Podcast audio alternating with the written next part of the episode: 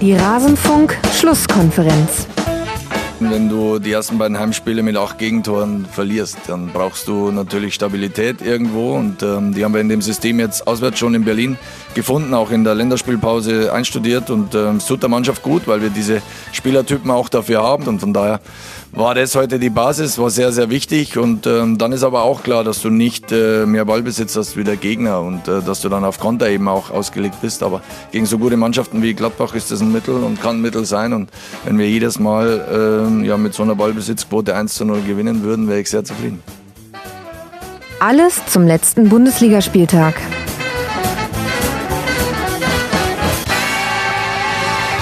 Ja, ja, so schön können 29% Ballbesitz sein, wenn man am Ende das Spiel mit 1 zu 0 gewinnt. Und damit hallo und herzlich willkommen zur Rasenfunk-Schlusskonferenz Nummer 331. Mein Name ist Max Jakob Ost. Ich bin der Edgenetzer bei Twitter und bin wieder zurück. Hallo und herzlich willkommen. Schön, dass ihr den Rasenfunk gefunden habt. Und wir wollen heute sprechen über den fünften Spieltag der Männer-Bundesliga mit einem Schwerpunkt auf Augsburg und vielleicht auch einem kleinen Schwerpünktchen auf Wolfsburg. Da lassen wir uns einfach treiben. Warum Wolfsburg? Tja, unter anderem, weil wir Inka Blumensaat hier mit in der Runde mit dabei haben. Sie ist Sportreporterin beim NDR. Sie ist als Ed Inka Blumensaat auf Twitter. Hallo Inka. Hallo Max, guten Morgen. Schön, dass du mit dabei bist, obwohl du ein sehr arbeitsreiches Wochenende hattest. Das möchte ich an der Stelle mal hervorheben. Äh, Vielen Dank, dass du dir die Zeit nimmst. Ich habe allerdings äh, 25 Tore, glaube ich, live in deutschen Stadien gesehen, von der Pressetribüne aus. Wow. Äh, beziehungsweise bei einem Spiel in der niedersächsischen Frauenoberliga, wo ich wegen einer Doku war, nicht ganz von der Pressetribüne aus, ehrlich gesagt. Mehr so vom Spielfeldrand. Das ging 15 zu 1 aus. Barmke gegen Brökel. Und mhm. ähm, dann noch ein 1 zu 1 von Wolfsburg gegen Frankfurt gestern Abend. Und am Samstag ähm, war ich dann noch beim Frauenländerspiel in Cottbus im Stadion Aha. der Freundschaft Deutschland gegen Bulgarien 7 zu 0. Also das war wirklich ein sehr buntes und torreiches Wochenende. Ja, sehr gut. Sehr, sehr viele Tore durftest du da sehen. Da stellt sich jetzt die Frage, ich weiß, dass Günther Klein beim Eishockey war. Ich weiß allerdings nicht, wie das Ergebnis war, lieber Günther. Wie viele Tore, Günther, hast du gesehen an diesem Wochenende? Ja, ich kann nicht ganz mithalten. Also fußballtechnisch habe ich äh, nur das äh, 1 zu 0 des FC Augsburg gegen München Gladbach zu bieten. Eishockey war dann tatsächlich torreicher, vor allem dank äh, des letzten Drittels beim Spiel EHC München gegen die Straubing Tigers. Das ging dann 6 zu 3 aus. Also da, ich kann zumindest punkten mit der, mit der Dichte der Zeit, in der die Tore gefallen sind, weil ähm, Straubing hat fünf Minuten vor Schluss ausgeglichen, binnen 30 Sekunden zum 3 zu 3. Und dann gab es doch noch drei Münchner Tore. Also ich glaube, da äh, muss Inka noch einiges ähm, arbeiten, damit sie das da mit ihrem Fußball bieten kann. Ansonsten Hallo in die Runde noch. Zu dieser, zu, es ist ja ein historischer Rasenfunk. Es ist der letzte der Ära Angela Merkel. Oh ja, stimmt. Oh ja, das stimmt. Wobei hängt davon ab, wann ich den nächsten aufnehme. Aber nein, du hast recht, wenn ich äh, darüber nachdenke. Ja, also 6 zu 3, solche Ergebnisse gibt's wirklich nur beim Eishockey. Oder Leipzig? Naja, das ist dann vielleicht ein anderes Thema. Also Günther Klein ist hier Chefreporter vom Münchner Merkur bei Twitter, der Güg62. Schön, dass du hier bist. Günther, schön, dass du da bist. Inka und schön, dass ihr zuhört, liebe Hörerinnen und Hörer. Und schön, dass uns folgende Supporterinnen und Supporter unterstützen. McKay, Flavon, Blavont, Erik aus Berlin, Björn, Jenny und Andy, Kini 1887, Blavont, Buddy Holly, Mitresk, Michel M. und Bipse. Sie alle haben uns unterstützt bereits und haben sich dann registriert. Die Supporter-Registrierung, sie ist immer noch geschlossen. Leute, es ist uns das größte äh, der größte Dorn im eigenen Fleisch. Aber die komplette Seite rasenfunk.de wird gerade neu gemacht. Sie wird wunderschön. Es wird auch neue Funktionen haben, die wir dann peu à peu ausrollen. Aber es dauert leider noch einen Moment und bei sowas wie der Supporter-Registrierung müssen wir eben halt auch besonders gründlich sein, weil wir wollen da ja auch alles äh, sicher hinterlegen, verschlüsselt und so weiter. Das dauert alles ein bisschen, wird aber bald wieder online sein. Aber vielen Dank für euren Support direkt unter rasen.de slash supportersclub oder über einen Einkauf im Kiosk. Da hoffen wir auch, dass wir bis Weihnachten auch noch ein paar neue Dinge auf den Weg gebracht haben. Dann kann ich noch ankündigen, dass am Dienstag eine neue Ligatour erscheint. Wir probieren mal vier europäische Ligen in einem Kurzpass. Das wird dann die Premier League, die Serie A, die Ligue 1 und La Liga. Schauen wir mal, wie das wird. Da könnt ihr dann auch sehr gerne reinhören. Jetzt wollen wir aber über den Spieltag sprechen. Und wir beginnen mit dem, wenn wir eh schon bei so vielen Toren sind, damit ihr euch so langsam jetzt gewöhnen könnt, an wieder über Bundesliga-Fußball der Männer zu sprechen, fangen wir mal mit dem torreichsten Spiel an. Das entspricht dann eurem Wochenende wenigstens so halbwegs. Die Bayern spielen gegen Bochum und bei den Bayern war generell viel los unter der Woche. Gegen Barca mit 3 zu 0 gewonnen in der Champions League, dann mit Leon Goretzka verlängert. Dann wurde Kingsley Coman am Herz operiert. Und dann am Samstag kam Bochum noch in das Stadion und wurde mit 7 zu 0 geschlagen. Zweimal Kimmich und jeweils einmal Sané, Nabri, Lewandowski und Choupo-Moting sowie ein Eigentor von Lampropoulos haben den Spielstand kreiert. Tja, Inka, äh, wie bewertest du das, dass das jetzt ein Bundesliga-Ergebnis ist, was auch gar nicht mehr so aus der Reihe fällt, wenn man sich so die, die Ergebnisse von Bayern in den letzten Jahren anguckt? Da ist immer mal wieder so ein deutlicher Sieg mit drin. Ist das kritisch zu sehen, deiner Meinung nach? Kritisch zu sehen, weiß ich nicht. Man kann es ihnen ja auch nicht so richtig vorwerfen, mhm. dass das dann halt so, so gut läuft, sozusagen. Aber ich fand schon an diesem Samstag echt ein bisschen dramatisch, wie ähm, die anderen Spiele dann waren, wenn man so in der Halbzeitpause mal, ich habe dann später die Zusammenfassung gesehen und da guckt in die Kicker-App und ähm, da fallen so viele Tore und in anderen Stadien steht es überall 0 zu 0. Und das ist dann irgendwie so ein bisschen langweilig. ja, insgesamt fiel nur noch ein anderes Tor. Das ausgerechnet, das durfte Günther Klein dann live sehen. Das war nämlich das 1 zu 0 von Augsburg gegen Gladbach. Günther, würdest du da eine größere Diskussion aufmachen wollen bei solchen Ergebnissen oder ähm, ist es vielleicht auch gar kein großes Thema? Äh, nein, ist kein großes Thema für mich, weil äh, wir hatten ja zwei Spieltage zuvor hatten wir ein 15 0 gegen Hertha BSC, da würde ich jetzt sagen, das ist eine vergleichbare Dimension äh, mit einem 7 zu 0 gegen einen Aufsteiger, der also jetzt viele Jahre lang abseits der Bundesliga gestanden ist. Wir hatten das 8 zu 0 gegen Schalke vor einem Jahr, wir hatten viele deutliche Ergebnisse von den Bayern gegen Werder Bremen und den HSV in den vergangenen Jahren. Also so ein 7 zu 0 ist ja auch ähm, nichts, nichts gänzlich Neues. Und es gab halt diese unglückliche Koinzidenz ähm, des Spielplans, dass, ähm, äh, dass es nur vier Spiele, Spiele waren am Samstag um 15.30 Uhr und äh, dass es eben halt bei bei dreien äh, sehr lang 0-0 stand und zwei dann auch so ausgingen. Wobei, wenn man die Geschichte dann hinter den Spielen sieht, äh, wir werden ja später noch drauf kommen, also Bielefeld-Hoffenheim war jetzt äh, sicher kein ekelhaftes 0 0 Spiel. Mhm. Äh, wenn es so ein 0-0 äh, gab, das wirklich ein 0-0 war, dann äh, war es wohl eher das zwischen Mainz und Freiburg.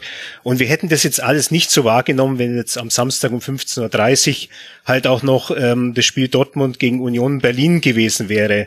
Ja, da hätten wir einiges an Toren gehabt oder, oder Köln-Leipzig, wenn um 15.30 Uhr stattgefunden hätte, ja, dann, dann hätten wir ständig erfahren von Toren, die nicht anerkannt oder wieder aberkannt werden und da hätte sich dann ein anderes Bild der Bundesliga geboten. Also ich sehe es nicht so dramatisch.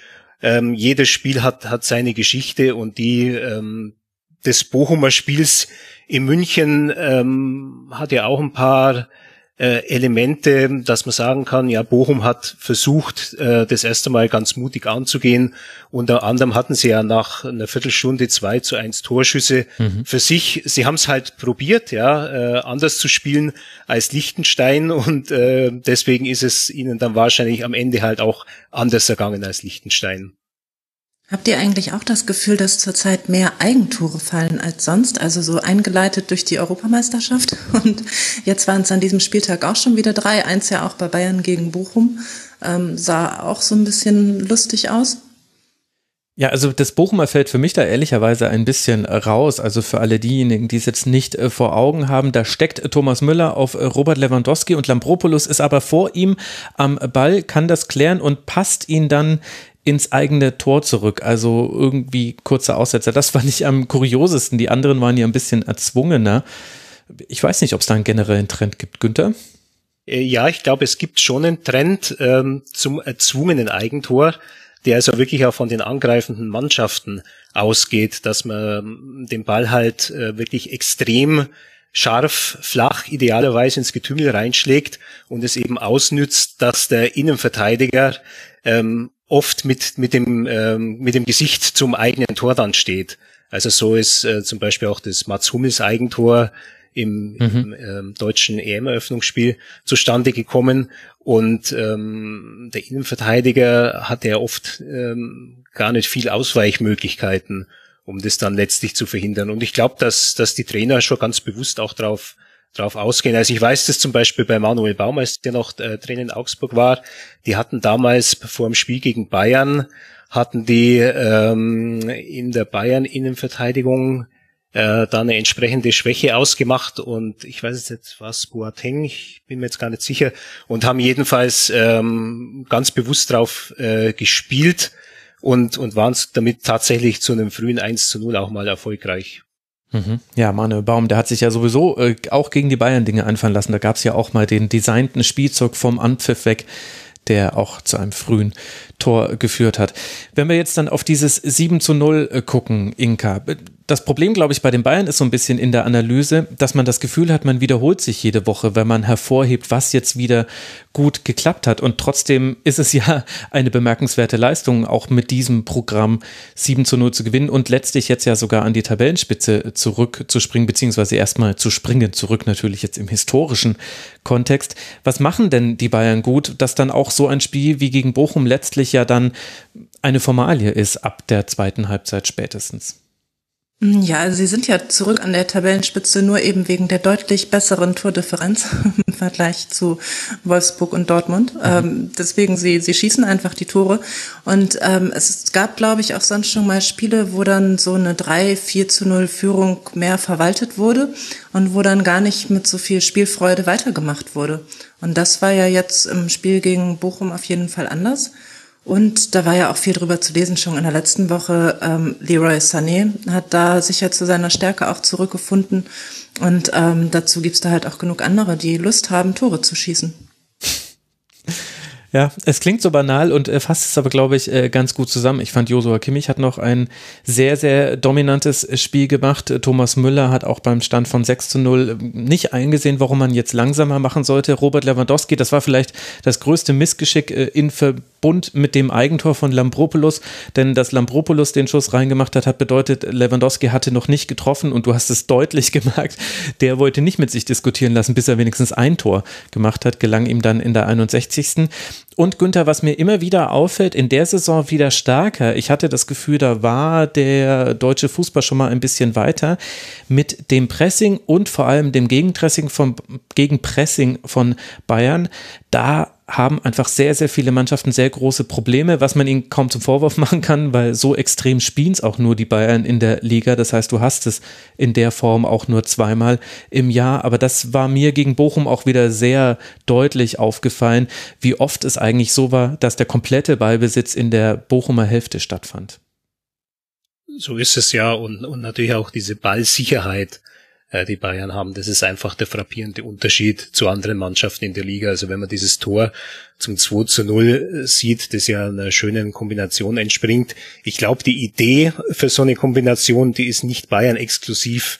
Die entwickeln andere Mannschaften auch, aber es kommt halt irgendwas dazwischen, ja. Entweder, dass einer dass, dass einem dann der Ball verspringt oder dass ein Abwehrbein dazwischen gerät, aber einfach diese traumwandlerische Sicherheit, äh, in der die dann solche Situationen zu Ende spielen, die macht äh, sicher einen Unterschied zu den meisten anderen Mannschaften in der Liga aus.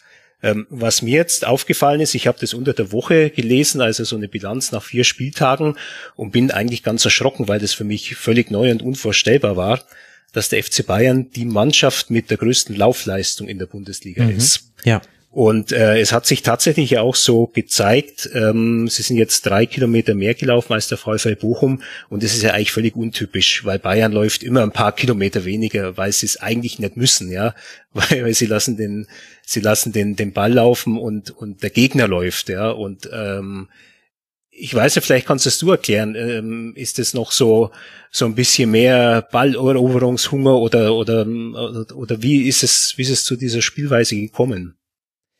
Naja, also es fällt auf, dass sie noch mehr sprinten als sowieso schon und dass sie vor allem gegen den Ball das wirklich wieder im Verbund machen. Das heißt, du hast halt quasi, wenn es eine Pressing, es wird ein Pass vom Gegner gespielt und vier Bayern nehmen quasi die Passrichtung auf und so summieren sich dann, glaube ich, die Laufstatistiken auf. Ich fand es aber auch auffällig. Also bei den Sprints äh, liegt Bayern auf 1, bei der Laufdistanz auf Platz 5, was aber immer noch halt deutlich mehr ist als sonst. Also zum Vergleich, Dortmund liegt da zum Beispiel auf Platz 11 und das ist eher so eine Region, in der sich da Bayern oft einsortiert hat.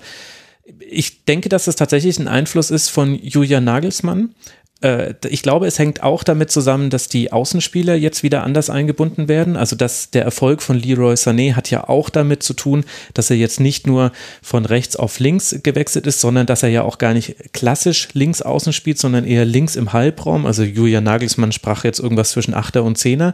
Und das bedeutet ja, das kann man ja deswegen machen, weil die Außenverteidiger noch mehr mit nach vorne gehen. Und bei Davis hatte man das schon immer. Ich fand jetzt aber auch im Bochum-Spiel hat man das deutlich gesehen, wie Stanisic das auch interpretiert hat. Und es war fast schon auffällig zu sehen, dass es mit Benjamin Pavard ein bisschen zurückhaltender interpretiert wurde. Vor allem gegen Barca, wo das ja auch als eines der Probleme der ersten Halbzeit identifiziert wurde. Und ich glaube, so summiert sich das dann auf.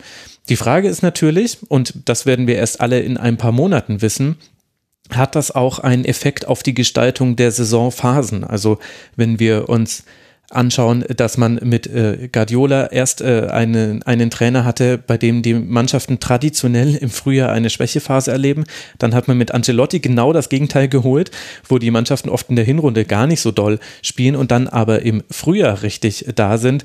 Dann Nico Kovac kann ich da irgendwie nicht so wirklich ein, einordnen in dieser Region. Ich glaube, der hat von Anfang an vor allem versucht, das irgendwie hinzubekommen und dann mit Hansi Flick einen sehr intensiven Trainer, bei dem man aber auch meiner Meinung nach das Glück hatte, dass Corona eine Zwischenathletik äh, Phase ermöglicht hat. Also in der Situation, in der man da gegen Chelsea war es, glaube ich, gespielt hätte in der Champions League, da äh, war Lewandowski leicht angeschlagen und man hat durchaus gemerkt, dass da manche Spiele auf dem Zahnfleisch gingen. Und als man dann aus der Corona-Unterbrechung zurückkam, dann war Bayern topfit und auch deutlich, auch im Unterschied zu anderen Mannschaften, fitter. Also da, das bin ich gespannt, ob das vielleicht nochmal ein Thema wird in ein paar Monaten. Zwischenathletikphase ist schon jetzt das Wort des Jahres. naja. wunderschön, wunderschön, ja. Von Zwischenathletikphase zum VfL Bochum. Äh, über die, finde ich, sollten wir noch ein paar Worte verlieren, Inka. Also Manuel Riemann, der Unglücksrabe des Spiels, hat noch viel verhindert eigentlich. Also die Bayern hatten 24 zu 5 Schüsse. Äh, allein schon seine Dreifachparade vor dem, es war das 6 zu 0 oder 5 zu 0. Das ist äh, schon schwierig auseinanderzuhalten. Es war das 6 zu 0 äh, das, äh, nein, Entschuldigung, das 7 zu 0. Ach, meine Güte, es waren aber auch viele Tore. Also das war sehr, sehr tragisch mit anzusehen. Er hat sich gegengeworfen. Ich äh, war zum ersten Mal wieder im Stadion seit vor Corona-Zeit und hatte angeregte Diskussionen mit Bochum-Fans in meiner Nähe. Nicht nur erfreuliche, aber die Sport, der sportliche Teil davon war, dass sie äh, gesagt haben, Thomas Reis hätte zum einen das Spiel zu früh abgeschenkt. Das fand ich äh, eine interessante Aussage beim Stand von 0 zu 4 und äh, dass das alles so nichts werden würde. Die waren sehr, sehr pessimistisch, viel pessimistischer, als ich das erwartet hätte, und zwar noch beim Stand von 0 zu 0 und 0 zu 4 waren dann äh, die Diskussion. Wie siehst du denn die Situation bei Bochum? Wie, wie schwer wiegt denn da so ein Spiel bei Bayern? Also Manuel Riemann tat mir wirklich auch leid, weil ähm, es ja auch damit losging, dass einfach beim äh, Freistoß die Mauer ganz, ganz schlecht sich selbst mhm. postiert hat und er die auch wirklich gerne anders postiert hat. Das hat er ja dann auch äh, postiert hätte, hat er ja dann hinterher auch ähm, kritisiert und hat seine Mitspieler da auch kritisiert. Ähm, ich glaube, dass man ein äh, 7 zu 0 oder halt 0 zu 7 in München auch als außer der Reihe einfach sehen kann und ähm, dass man am nächsten Spieltag so weitermachen kann, wie man das ohnehin vorhatte. Ich habe ähm, Bochum am ersten Spieltag in Wolfsburg gesehen und da waren die von sowas wie der dritten Minute an nur noch zu zehnt mhm. und ähm, haben das in der zweiten Hälfte auf jeden Fall gut gemacht. Und ich ähm, würde die jetzt auf gar keinen Fall aufgrund so eines Spiels in München irgendwie abschreiben. Günther, hast du noch einen Take zu Bochum? Mir ist aufgefallen, äh, bei 0 zu 6 äh, Rückstand haben sie sich ja tatsächlich noch eine große Torchance erspielt und sind also massiv, äh, haben da massives Pressing aufgesetzt. Also offensichtlich haben sie sehr gut mitbekommen, was da bei den Bochum-Fans bei dir im Blog gesprochen worden ist und haben umgehend äh, reagiert. Ja. Also, Bochum. Ein äh, 0 zu 7. Man ist jetzt mit äh, drei Punkten auf Tabellenplatz 17 abgerutscht. So langsam bekommt die Tabelle ja eine gewisse Relevanz. Es geht jetzt weiter und das wird sicherlich das wichtigere Spiel für den VfL sein. Das Heimspiel gegen den VfB Stuttgart, bevor man dann zu Rasenballsport Leipzig reisen wird. Für die Bayern geht es weiter gegen den nächsten Aufsteiger auswärts in Fürth, wenn man so möchte, eine Art Derby, keine Ahnung. Also Stefan Leitl sprach vom äh, kleinen äh, Derby. Danach spielen die Bayern gegen Kiew und die Eintracht aus Frankfurt. Die Mannschaften haben alle jetzt eine komplette Woche zum Trainieren. Das wird gar nicht mehr so häufig vorkommen in dieser Saison. Dahingehend hat sich ja der moderne Fußball etwas verändert. Das war also die Partie der Bayern und dann am Sonntag durften die übrigen Europapokalteilnehmer antreten und da war unter anderem auch Leverkusen mit dabei und im Spiel zwischen Stuttgart und Leverkusen, da ist oft was los und so war es auch in dieser Partie. Schon in der zweiten Minute köpft Robert Andrich das 1 zu 0, Patrick Schick erhöht in der 19. Minute nach Vorlage von Florian Wirtz auf 2 zu 0 und es sieht nach einer sehr eindeutigen Angelegenheit aus. Aber dann sieht Robert Andrich oder wie mein Autokorrekturprogramm mir hier reingeschrieben hat, Robert Android, sieht die rote Karte nach Einsatz des VRA. Und das Spiel dreht sich. Stuttgart hat Chancen und kommt durch Mangala zum Anschlusstreffer vor der Pause. In der zweiten Halbzeit muss dann bald auch Schick raus. Seoane stellt um auf ein 5-2-2 und wird dafür belohnt. Konter Leverkusen Wirtz trifft zum 3-1.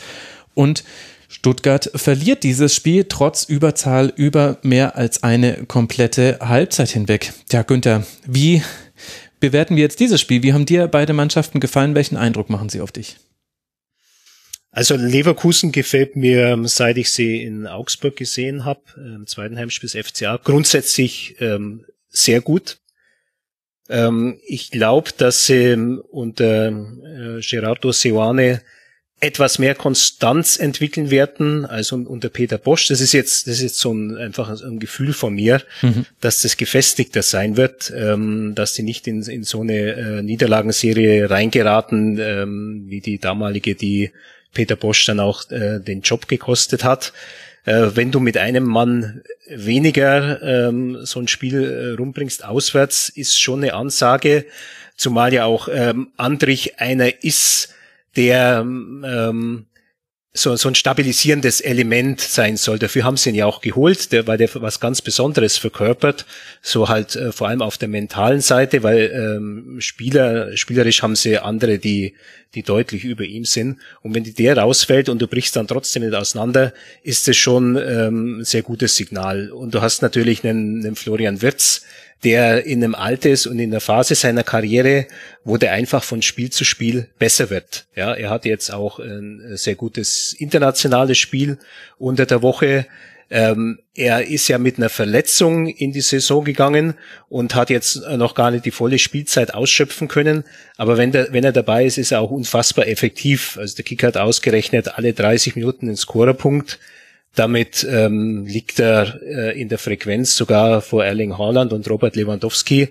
Also das ist schon schon klasse, äh, was er zeigt. Vor allem halt diese diese physische Schnelligkeit und diese Handlungsschnelligkeit. Ähm, er hat auch ein, ein wirklich ein perfektes Timing ähm, wann er loslaufen soll, wann er abspielen soll. Also da, da wächst wirklich was, was Beeindruckendes heran. Und es kann für Leverkusen in dieser Saison ein echter Trumpf werden. Auch im Zusammenspiel mit, mit Patrick Schick, der ähm, nach so einer ja, mittelprächtigen ersten Saison äh, eine deutlich bessere zweite spielt. Vielleicht war die Europameisterschaft für ihn so, so ein Anschub. Hm. Also Leverkusen ähm, gefällt mir ziemlich gut im Moment. Äh, beim VfB tut sich halt wieder die altbekannte Heimschwäche auf. Ähm, komischer, nicht ganz ungefährlicher Saisonverlauf. Super gestartet äh, mit dem 5 zu 1 gegen Fürth, erster Tabellenführer gewesen. Seitdem aber halt nur noch ein Punkt. Viele Gegentore, ähm, paar Verletzte, ähm, Spieler wie, wie Endo und Kempf, die voriges Jahr eigentlich für Zuverlässigkeit gestanden sind, momentan ein bisschen wackelig. Also ich glaube, sie sind eigentlich schon sehr gut aufgestellt ähm, mit, mit, mit Matarazzo als bedächtigen Trainer, mit, äh, mit Misslintat als Sportdirektor. Panik wird dort sicher nicht ausbrechen, aber die müssen halt aufgrund dieser VfB-Geschichte, dass es schnell mal nach unten gehen kann, müssen die jetzt schon ein bisschen, äh, ein bisschen aufpassen im Moment. Die haben sich halt auch vor dem Tor so wahnsinnig schwer getan, ne? Also das ist mir so aufgefallen, auch ähm, trotz der Überzahl. Und ähm, bei Leverkusen, die fand ich schon ähm, gegen Dortmund auf jeden Fall stark, obwohl sie dann ja das Spiel verloren haben. Aber da war Wirtz, glaube ich, auch schon einer der besten. Mhm. Krass war natürlich vor dem, vor dem frühen 0 zu 1, äh, weil die Stuttgarter Abwehr, die haben sich im Grunde alle gegenseitig gedeckt. Ja, aber keiner, keiner hat sich um, um den Andrich gekümmert. Also sie standen da wie in der Perlenkette aufgereiht. Und ähm, da musst du schon überlegen, ähm, ja, wohin, äh, was ist jetzt deine Aufgabe, Verteidiger, wohin orientierst du dich? Ja, du bist ja jetzt nicht dafür zuständig, dich um, um den eigenen Mann zu kümmern. Also das war ein, ein sehr stranger Einstieg in dieses Spiel, aber irgendwie natürlich auch passend. Und eigentlich war es ja dann mit diesem mit diesem 0 zu 2 war es dann ja fast schon erledigt, trotz des Abschlusstores. Ja, wobei. Also ich glaube, das Gute beim VfB ist, dass du für alles noch Erklärungen finden kannst. Also wenn du eben zum Beispiel ja richtigerweise das 0 zu 1 ansprichst, da kann man sagen, gut, Ito musste den äh, gesperrten Anton ersetzen. Da können, vielleicht kommen daher dann auch solche Abstimmungsprobleme, die dann damit erklärt werden können. Und gleichzeitig kann man dann äh, drüber sprechen, klar, Mangala hat jetzt wieder gespielt, äh, Endo und Karasor waren die anderen beiden im Mittelfeld, aber eben Mangala ist erst wieder zurückgekommen, genauso wie Kulibali.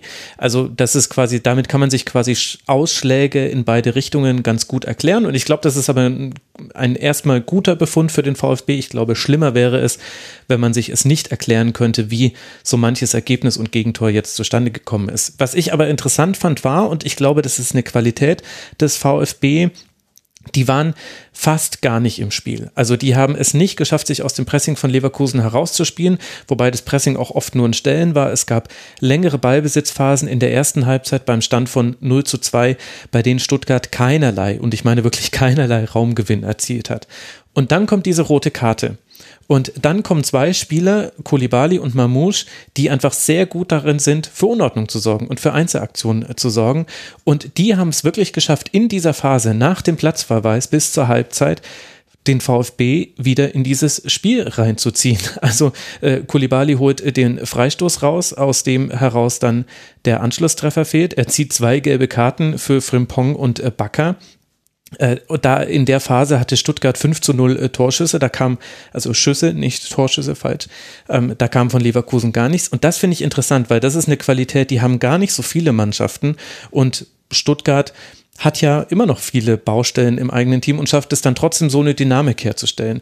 Was dann aber halt passiert ist, und da glaube ich, ist es weniger ein fehlendes äh, Qualitätsmerkmal von Stuttgart, sondern ich glaube, das war ein sehr, sehr gutes Coaching von Seoane, die Umstellung, glaube ich, hat dann dieses Spiel einfach letztlich dicht gemacht. Denn vor, äh, vor der Halbzeit hat Leverkusen in einem 4-4-1 gespielt. Diaby, äh, Entschuldigung, Schick war die Spitze und Wirtz hat links außen gespielt. Und man hat total gemerkt, dass er das nicht so oft gemacht hat, zumindest nicht in, in einer tiefen Positionierung. Der war der Einzige, der immer ein bisschen vorgerückt war in der Kette. Deswegen stand Bakker oft gegen zwei Stuttgarter. Stuttgart hat dann auch sehr schlau in diesen Raum reingespielt. Daraus sind dann die wesentlichen Chancen und auch der Freistoß entstanden. Und dann nach der Auswechslung von Schick, wo dann mit äh, Hinkapi noch ein weiterer Innenverteidiger kamen, die Umstellung auf 5-2-2, dann waren Wirtz und Diaby, die waren da für Konter und ich muss sagen, also wenn ich auf Konter spielen will, dann ist das jetzt keine so schlechte äh, Personalgestaltung mit de den beiden da vorne. Und dann war es eben dieses 5-2-2, was ich angesprochen habe. Und damit hatten die Flügelspieler mehr Unterstützung, weil jemand aus der Dreierkette rausrücken konnte. Die Flügel waren offen. Das hat Stuttgart zu Flanken eingeladen. Das hat Stuttgart auch sehr gerne gemacht. Generell flankt ja Stuttgart gerne. Aber die Abnehmer waren ja gar nicht da. Also Kalajdzic fehlt ja bekanntermaßen. Und das hast du sehr deutlich gemerkt. Und damit konnte der VfB nicht umgehen. Im Zentrum hätte es meiner Meinung nach schon Möglichkeiten gegeben, da gefährliche Chancen herauszuspielen. Gefährlichere, als es dann über die Flanken möglich war. Aber meiner Meinung nach war es einfach sehr, sehr gut gecoacht von Sioane und auch beeindruckend, weil so oft sieht man das nicht. Also 5-2-2-2 habe ich jetzt ehrlich gesagt bei einer Mannschaft in Unterzahl, ich glaube schon ewig nicht mehr gesehen in der Bundesliga. Der Klassiker ist echt äh, 4-4-1 oder 5-3-1. Irgendwie so. Das ist mein Take dazu. Okay, ich habe euch totgequatscht. Gut zu wissen. Dann äh, habe ich noch, ich habe noch interessante Statistiken zu Stuttgart. Die meisten erfolgreichen Dribblings Mavropanos.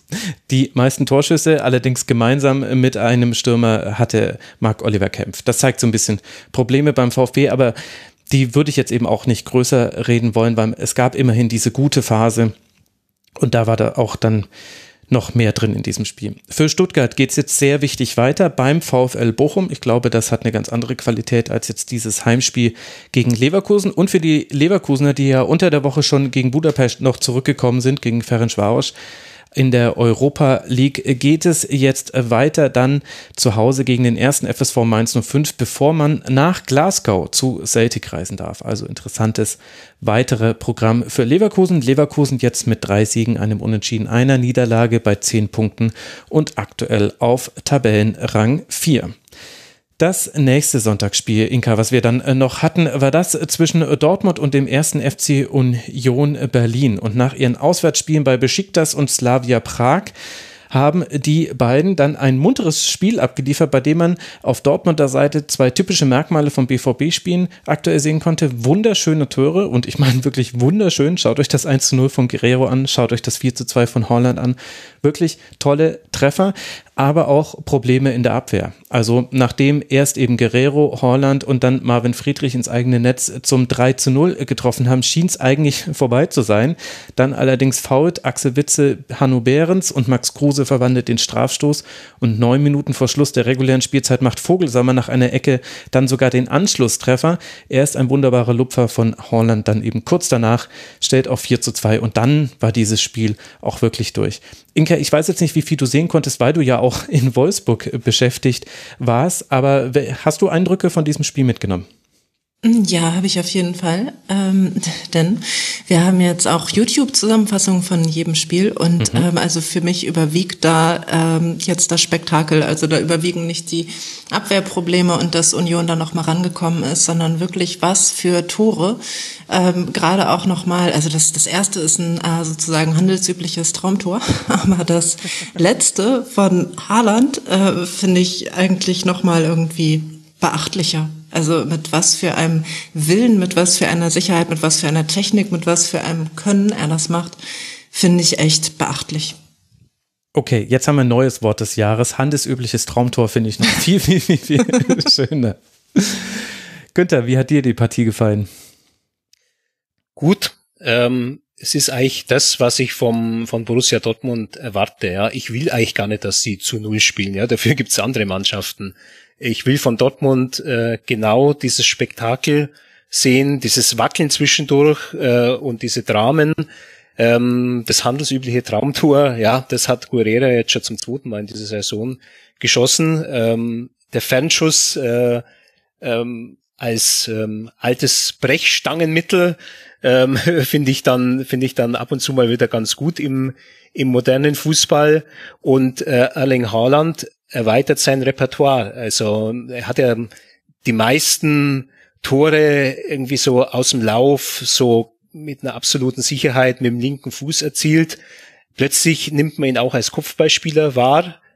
Eine Rolle, für die er natürlich auch prädestiniert ist mit seiner Körpergröße von, von 1,94. Äh, er, er kann auch gefühlig, wie beim zweiten Tor. Also man erkennt eigentlich immer mehr an ihm. Er ist jetzt auch konstanter geworden. Also ich kann mich äh, noch gut erinnern, äh, vorige Saison waren oft so unter der Woche nach dem Champions League Auftritt waren Hymnen, der künftige beste Spieler der Welt. Und dann am Samstag in der Bundesliga war er dann schon etwas blasser. Aber er hat jetzt mit sieben Toren zu Lewandowski aufgeschlossen. Ich glaube, das wird ein völlig offenes Rennen um die Torjägerkanone. Mhm. Und ähm, ich glaube, dass, dass Haaland schon der Trumpf ist, der, ähm, der die Meisterschaft äh, spannender machen kann, als wir das momentan vermuten. Und ähm, auch bei Dortmund sollte man mal registrieren, Thomas Meunier äh, hat kritisiert in seinem ersten Jahr. Also da kommt jetzt äh, mehr von ihm, auch ähm, dadurch, dass ähm, Haaland jetzt die Lufträume erobert. Ähm, die Flanke zum Kopfball war von, von Meunier.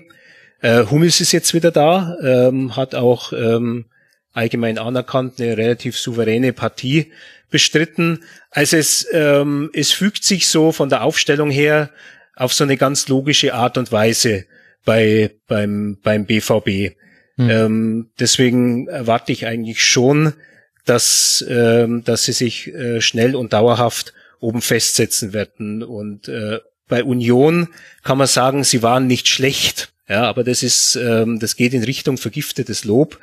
Ähm, nicht schlecht sein, ähm, weil nicht schlecht bist du da meistens, wenn du halt verloren hast. Und ähm, ich glaube, das ist jetzt schon so eine Woche gewesen, in der sie halt ähm, die Realität der Mehrfachbelastung anerkennen müssen. Ja, also da, äh, ich nehme als Beispiel den Marvin Friedrich, ein top souveräner Spieler, vorige Saison ohne weitere Belastung. Da merkt man jetzt in dieser Saison halt schon ein gewisses Nachlassen. Ja, er, er muss häufiger faulen. Er ist äh, häufiger bei Karten dabei. Mhm. Ähm, gutes Eigentor kann man ihm jetzt nicht, nicht ankreiden. Das ist, wir haben es ja eingangs erwähnt, das, das passiert halt. Aber ähm, trotzdem, die, die große Souveränität ist, ist eben dahin und ähm, ist für mich jetzt auch ähm, spannender geworden, wer Berliner Meister wird in, äh, in der Bundesliga.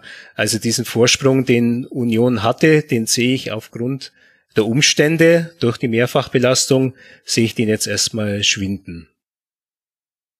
Ja, ich glaube, bei Union äh, merken wir gerade, dass sich die Spielweise auch ein bisschen verändern muss wegen der Mehrfachbelastung und da scheinen sich die Unioner noch nicht so ganz gefunden zu haben. Also was auffällig war in diesem Spiel gegen äh, Dortmund war, wie viel Aufbau man bei Dortmund zugelassen hat. Also insgesamt waren es 18 Pässe, die Dortmund spielen konnte, bevor die erste Defensivaktion Union da mal gestört hat. Das ist ein sehr hoher Wert zum Vergleich dazu. Dortmund hat für Union nur acht Pässe zugelassen. Also es sind die berühmten Passes per Defensive Defensive Action, PBDA abgekürzt. Und äh, was bedeutet das? Äh, das bedeutet, Union hat eher gestellt, hat eher in der eigenen Hälfte erst versucht, Druck aufzubauen. Rund um die Mittellinie ging es los. Es gab zwar die Phasen, wo man auch höher stand, die waren aber in diesem Spiel nicht dominant, fand ich.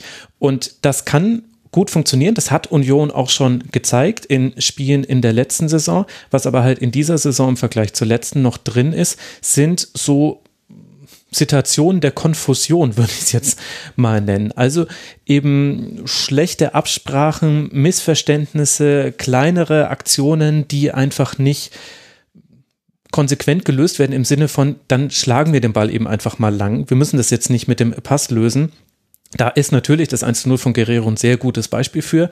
Das ist eine Aktion, wo genügend Berliner in der, in der Region des Balles waren nach dem langen Ball auf Malen, um auch, auch nachdem der mit einem wirklich tollen ersten Kontakt da diesen Ball angenommen hat, um das zu klären, da gab es noch genügend Möglichkeiten. Und ich glaube, Union muss sich da noch ein bisschen finden und das ist dann ein, wahrscheinlich auch ein Fakt, wo man einfach Geduld haben muss, weil das auch mit Spielern zu tun hat, die fehlen, Spielern, die neu mit dabei sind das, da werden wir, glaube ich, interessantere Spiele sehen für die neutralen Beobachterinnen und Beobachter als in der Vergangenheit, weil da, glaube ich, häufiger noch was schief geht. Und was ich aber bei Union wirklich, wirklich toll finde, ist, wie Urs Fischer mit solchen Spielverläufen umgeht.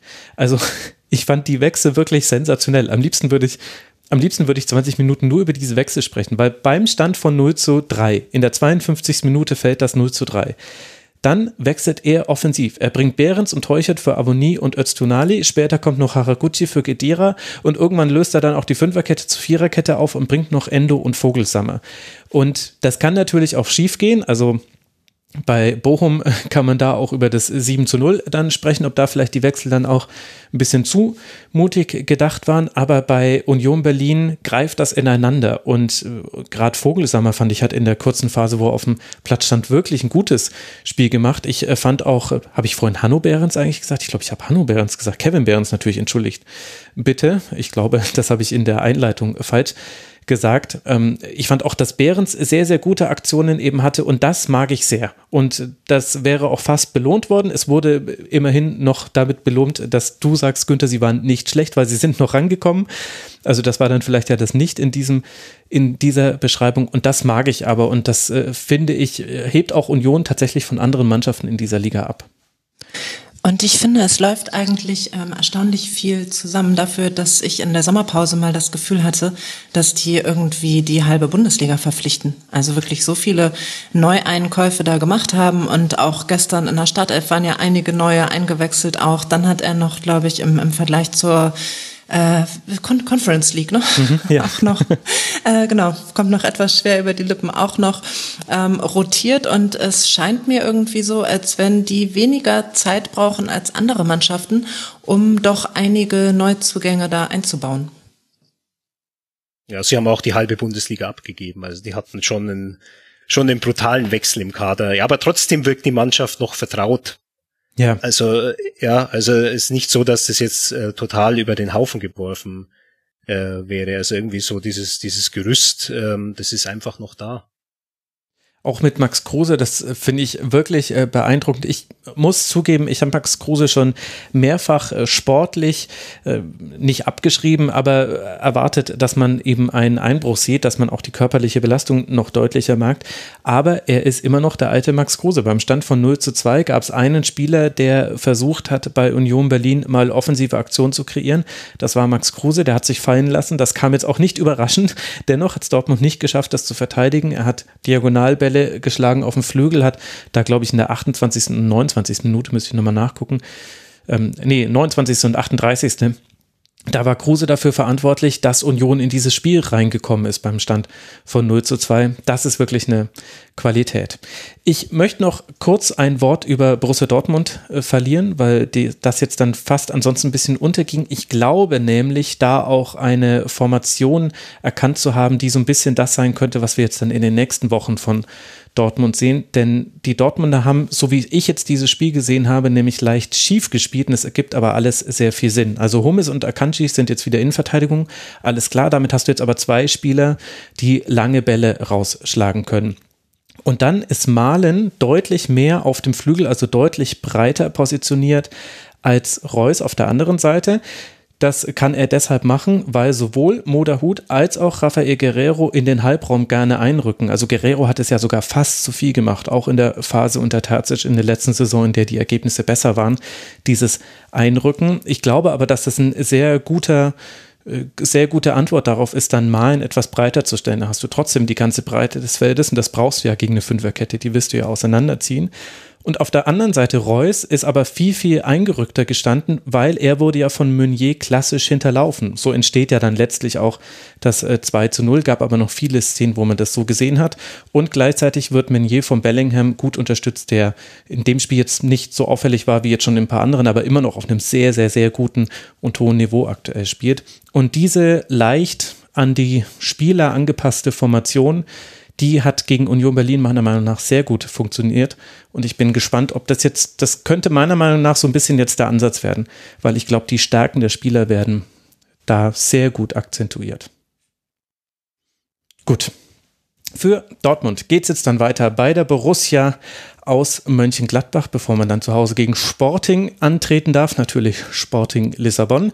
Und der erste FC Union Berlin wird jetzt dann in der nächsten Woche, am nächsten Wochenende gegen Arminia Bielefeld sprechen, bevor man gegen Maccabi Haifa in der Europe Conference League antreten darf. Eine Partie vom Sonntag haben wir noch und damit auch noch zwei Europapokalteilnehmer und zwar Wolfsburg und Frankfurt. Und die beiden haben durchaus gebeutelt aufeinander sind sie getroffen. Die Wolfsburger, weil das Champions League Spiel in Lille doch, doch sehr anstrengend und vielleicht nicht nur erfreulich war aus Sicht des VfL und die Eintracht aus Frankfurt, die gegen Fenerbahce zu Hause zwar noch 1 zu 1 spielen konnte, aber da lief Martin Hinteregger eigentlich verletzt auf, spielt mit einer Schulterläsion und zwei Läsionen, Entschuldigung, und zwei gerissenen Bändern das komplette Spiel über durch. Man konnte jetzt auch keinerlei Einschränkungen erkennen in seinen Bewegungsabläufen wurde leider gar nicht nachgefragt, zumindest nicht bei den Feed-Interviews, die ich danach äh, gesehen habe. Finde ich, konnte man schon die Frage stellen, wie sowas überhaupt möglich ist und äh, wie, in welcher Form da auch Schmerzmittel eine Rolle spielen, ohne jetzt zu sagen, er darf da nicht spielen. Das dürfen die Mediziner schon selber entscheiden, die wissen das am besten. Aber es ist doch zumindest erstaunlich. Aber gut. Also das kann ich dir gut erklären. Ja. Ähm, Martin Hinteregger ist ein sehr großer Fan der wunderbaren Sportart Eishockey. Er hat äh, eine VIP-Dauerkarte äh, beim EC Bad Nauheim, das ist DL2, also ist nicht weit weg, äh, weg von, von Frankfurt in Hessen. Äh, ist da, glaube ich, über eine Firma, bei der er beteiligt ist, sogar als Sponsor mittlerweile engagiert. Er ist auch in seiner Augsburger Zeit immer zum Eishockey gegangen und ähm, da war er befreundet mit Jaroslav Hafenrichter, einem deutsch-tschechischen Spieler, der auch mal ein bisschen in der deutschen Nationalmannschaft gespielt hat. Also ich glaube, ähm, er hat sich doch sehr am Eishockey orientiert, wo man sich dann halt einfach mal äh, zusammentapen lässt, um dann ein Spiel zu bestreiten. Gut, aber das ist jetzt meine meine private Werbeeinstreuung für eine mir sehr nahende, nahe äh, Sportart gewesen. Aber natürlich, ähm, Hinteregger ist, ist dafür bekannt, dass auch so eine Härte gegen sich selbst hat. Ähm, möglicherweise bei, bei solchen Sachen ähm, ist diese, ist diese Härte irgendwie noch so, so eine, so eine akzeptablere Härte. Ähm, ich glaube, das Problem mit der Härte gegen sich selbst bei ihm war, dass er sie auch bei Kopfverletzungen äh, gezeigt hat. Ähm, das äh, war in Augsburg unter dem Trainer Dirk Schuster schon so. Da ist mal ähm, mhm. mit äh, wirklich mit einem musste gleich raus mit einem mit einem brummenden Schädel und, und einer Platzwunde. Also da sind wir im großen Thema Gehirnerschütterung und ähm, da kam dann also sofort von von Schuster die Ansage, also er wäre wirklich überrascht, wenn der Hinti nicht äh, äh, nächste Woche wieder auflaufen würde. Ich glaube, da ist es bei ihm eher so ähm, bedenklich, dass diese, ähm, diese Rolle, in der du dich selber siehst, dazu führt, dass du wirklich einen, einen gesundheitlichen Blödsinn dann machst. Und äh, ich habe mit einem gewissen Interesse verfolgt, dass er ja auch ein Buch geschrieben hat oder hat schreiben lassen, ähm, wo er berichtet hat über Depressionen, die mhm. er schon mal verspürt hat, über Spielsucht, ja, und da, also ohne, dass man jetzt da schon äh, so einen gesicherten, ähm, einen evidenten Zusammenhang herstellen kann, also ich habe mir da in dem Moment schon gedacht, naja, du müsstest vielleicht dann auch ein ähm, bisschen mehr auf dich manchmal Acht geben, lieber Hinti.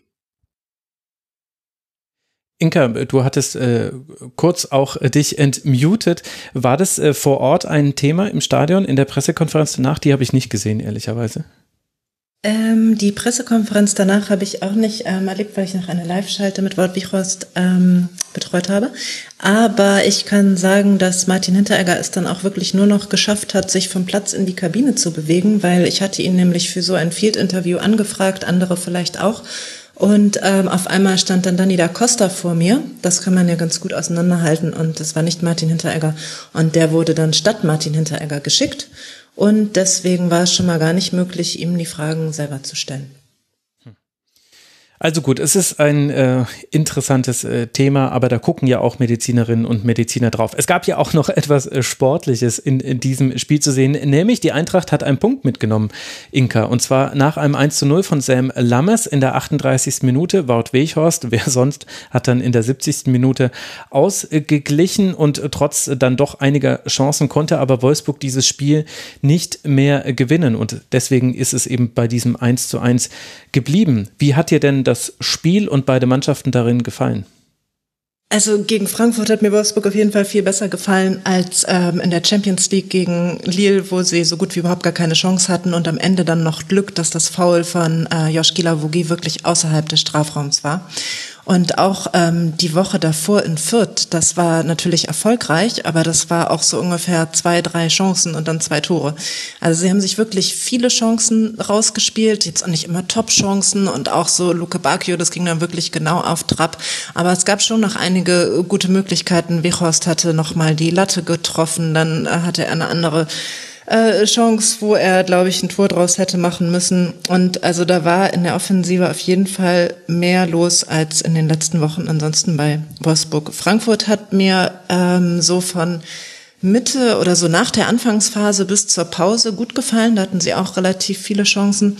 In der zweiten Hälfte war aber nicht mehr viel los. Also da hat Wolfsburg den Druck erhöht und konnte den Druck halt auch so erhöhen, weil einfach von Frankfurt so gut wie nichts mehr kam. Da kann dann auch Müdigkeit irgendwie eine Rolle spielen. Oliver Glasner hatte zumindest in der Startelf ja gar nicht rotiert im Vergleich zur Europa League am Donnerstag. Und ähm, das ja, war dann schade, dass da in der zweiten Hälfte nicht mehr so viel kam. Ansonsten gab es in der ersten Hälfte schon noch ein paar auch echt gut herausgespielte Chancen. Ja, da gab es noch äh, den ein oder anderen Konter, der möglich gewesen wäre für die Eintracht, aber die wurden nicht äh, gut ausgespielt. Daichi Kamada hat dann in der 77. glaube ich, die größte Chance auf einen vielversprechenden Gegenstoß dann aus dem Fuß gegeben, möchte man fast sagen, hat ein bisschen zu lange mit seiner Entscheidungsfindung gebraucht. Und dann war der erste Kontakt unsauber. Inka, wie haben dir denn die Frankfurter, bevor wir gleich nochmal über Wolfsburg sprechen, wie hat dir denn die Formation gefallen? Mit Boré als Rechtsaußen, dann natürlich jetzt Viererkette, Jakic und so wieder auf der Doppelsechs und vorne Lammers drin. Hat das deiner Meinung nach gut funktioniert? Hat das eher körperliche, also physische Gründe, warum es dann in der zweiten Halbzeit dann immer mehr in Richtung Wolfsburg sich neigte, die Waagschale? Also ich glaube, dass äh, Jakic ein guter Neuzugang ist. Der hat ja auch in der letzten Woche schon ein Topspiel mhm. gemacht. Ähm, von Lammers habe ich jetzt ähm, insgesamt, äh, seit er da ist, auch so ein paar gute Aktionen gesehen, aber das kann ich jetzt noch nicht so komplett eigentlich beurteilen. Und ich glaube, dass es in der zweiten Hälfte wesentlich daran lag, dass der VfL einfach viel mehr gemacht hat als äh, nach der Anfangsphase in der ersten Hälfte. Da gab es auf jeden Fall dann jede, jede Menge Möglichkeiten für die Wolfsburger.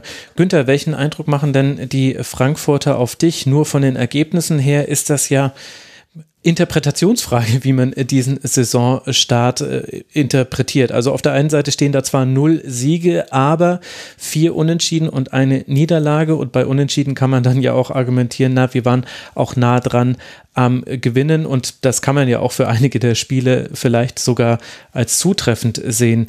Wo würdest du sagen, steht die Eintracht jetzt nach fünf Spieltagen? Ja, die Eintracht hat die, glaube ich, schwerste Phase jetzt mit Schluss Transfersfensters äh, einfach hinter sich gelassen, weil es war halt massive Unruhe durch ähm, diese Aktion von Philipp Kostic, ähm, durch den Fall Amin Younes. Ähm, es war auch sehr ungewöhnlich, dass Oliver Glasner das in ähm, Pressekonferenz thematisiert hat. Es war, glaube ich, schon nach dem zweiten oder dritten Spieltag, also schon ungewöhnlich früh. Ähm, da klang eine Verärgerung durch, als wäre er schon fünf Jahre im Verein und man hätte sich jetzt aber wirklich nichts mehr zu sagen. Ähm, ich glaube, sie haben es ganz gut hingekriegt, jetzt noch ähm, den Kostic wieder einzugliedern, ähm, den, den Fall Younes jetzt wieder ein bisschen kleiner zu fahren. Und äh, wichtig war, glaube ich, dieser Transfer von Sam Lammers.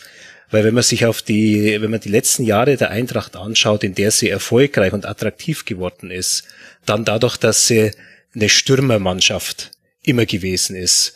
Ja, einfach durch diese Büffelherde, die sie vorne hatten, dann durch den, den Andre Silva, denen ja auch so zunächst wie eine Verlegenheitslösung zugeflogen ist und der dann plötzlich äh, der Torjäger ist, der sich in diese Phalanx äh, Lewandowski Haaland äh, einmischt und so attraktiv wird, dass, dass man ihnen den dann, dann wegkauft. Und ähm, die ersten Spieltage der Saison, die waren bestimmt noch so von der Suche nach, nach der offensiven Lösung. Ja, mit Boré, das war nicht so überzeugend. Ähm, Hauge ähm, scheint jetzt auch noch nicht so zu funktionieren. Und wenn du da einen hast wie, wie den Lammers, bei dem dann sofort der Knoten aufgeht, dann ist es, glaube ich, für die ganze Mannschaft gut. Und ähm, ich erwarte also schon, dass ähm, die Punkte für die Eintracht jetzt dann so allmählich dann eintrudeln werden, so dass sie zumindest in, in der Bundesliga dann nicht irgendwie in Bedrängnis geraten. Ja, natürlich ist dann die, die andere Frage, ob sie äh, nochmal so eine Saison hinlegen können wie im Vorjahr. Ähm, dazu natürlich ein entschiedenes Nein. Das war ja auch eine ausnahmslos oder bisher ausnahmslos äh, gute Saison der SGE. Dann lass mal noch über Wolfsburg ein bisschen sprechen, denn Inka, für mich ist der VfL noch ein kleines Rätsel. Die Ergebnisse sind super, da muss man jetzt auch nicht dieses 1 zu 1 dramatisieren. Äh, der VfL ist noch ungeschlagen, hat sieben Tore erzielt, aber auch nur zwei kassiert und daraus eben dann 13 Punkte gemacht. Und trotzdem gibt es mit Ausnahme vielleicht des Heimspiels gegen Leipzig, bei dem aber auch, also das Ergebnis nicht unverdient war, aber Leipzig hatte da auch seine Chancen, das darf man nicht komplett vergessen Dennoch habe ich persönlich noch Zweifel, in welche Richtung sich das gerade beim VfL entwickelt, denn es gibt inzwischen Phasen im Spiel, in dem man den Ball hat, aber da passiert so wenig damit und dann am Ende steht ein langer Ball und der ist dann manchmal auch weg. Manchmal klappt es auch, manchmal ist der auch weg. Wie siehst du denn gerade die Lage beim VfL? Du bist da viel näher dran. Also gestern ist mir aufgefallen, dass es ähm, relativ viele Flanken von Kevin Mbabu gab, die mhm. irgendwo hingingen, wo man dann denkt, vielleicht sollte er lieber einen Einwurf rausholen, weil das kann er ja deutlich besser. Ähm, also das ist das, was mir jetzt erstmal gestern aufgefallen ist. Ansonsten ist mir es mit den langen Bällen nicht so aufgefallen, aber zum Beispiel letzte Woche in Fürth ähm, dass wirklich wenig gute Pässe in den Strafraum kommen, dass immer irgendwie beim letzten Pass, wenn der denn überhaupt kommt, ein Problem vorhanden ist. Es wird dann auch zwischendurch im, im Strafraum der Ball verloren. Es gibt da irgendwie Unsicherheiten und sieben Tore sind ja jetzt auch ähm, wirklich einfach wenig. Deswegen, also ich teile den Eindruck, dass man noch nicht so richtig sagen kann, wo es hingeht. Der Saisonstart ist aber natürlich erstmal deutlich besser, als man den erwartet hatte. Also mhm. nach fünf Testspielpleiten in Folge, auch zum Beispiel gegen Hansa Rostock, dann nach diesem ähm, Pokal aus, wo mal abgesehen von dem Wechselfehler in Münster das Spiel auch echt alles andere als super war. Ähm, da hätte man jetzt erstmal nicht so daran gedacht. Jetzt war das Auftaktprogramm abgesehen von Leipzig natürlich auch nicht unbedingt das Schwerste. Es ging gleich los mit so einer Partie gegen dann zehn Bochumer fast über 90 Minuten. Ähm, ich glaube, dass man so Ansätze der Spielidee von Marc van Bommel erkennt dass es wirklich ein großer Unterschied ist im Offensivspiel im Vergleich zu Oliver Glasner. An der Defensive erkenne ich da nicht so viele Unterschiede oder eigentlich keinen wesentlichen. Aber ähm, in der Offensive, äh, ja, einfach, es wird ja viel mehr Wert auf Ballbesitz gelegt und es geht jetzt nicht mehr um dieses schnelle Umschalten. Es geht ums Kurzpassspiel und ich glaube, es gibt noch so ein paar Schwierigkeiten, das so umzusetzen. Und was glaubst du, wo er da hin möchte? Also ich kenne Marc van Bommel logischerweise als Spieler und ich habe ein paar Spiele unter PSW von ihm noch gesehen, aber niederländische Liga ist auch immer schwer, da wirklich Quervergleiche äh, zu ziehen, weil da dann doch nochmal auch ein anderer Fußball gespielt wird und in der Champions League ist dann wiederum die Spielsituation dann oft eine andere. Also wo glaubst du, will er hin? Also geordneteren Ballbesitz, damit man auch stabil steht, falls man den Ball verliert, aber glaubst du, er hat noch andere Wege in den Strafraum als eben zum Beispiel die vier Flanken von Mbabo, von denen keine ankam? Also einer dieser ähm, Wege sind ja die Mbabu-Einwürfe, aus denen immerhin ja. zwei der sieben Tore entstanden sind. Ja.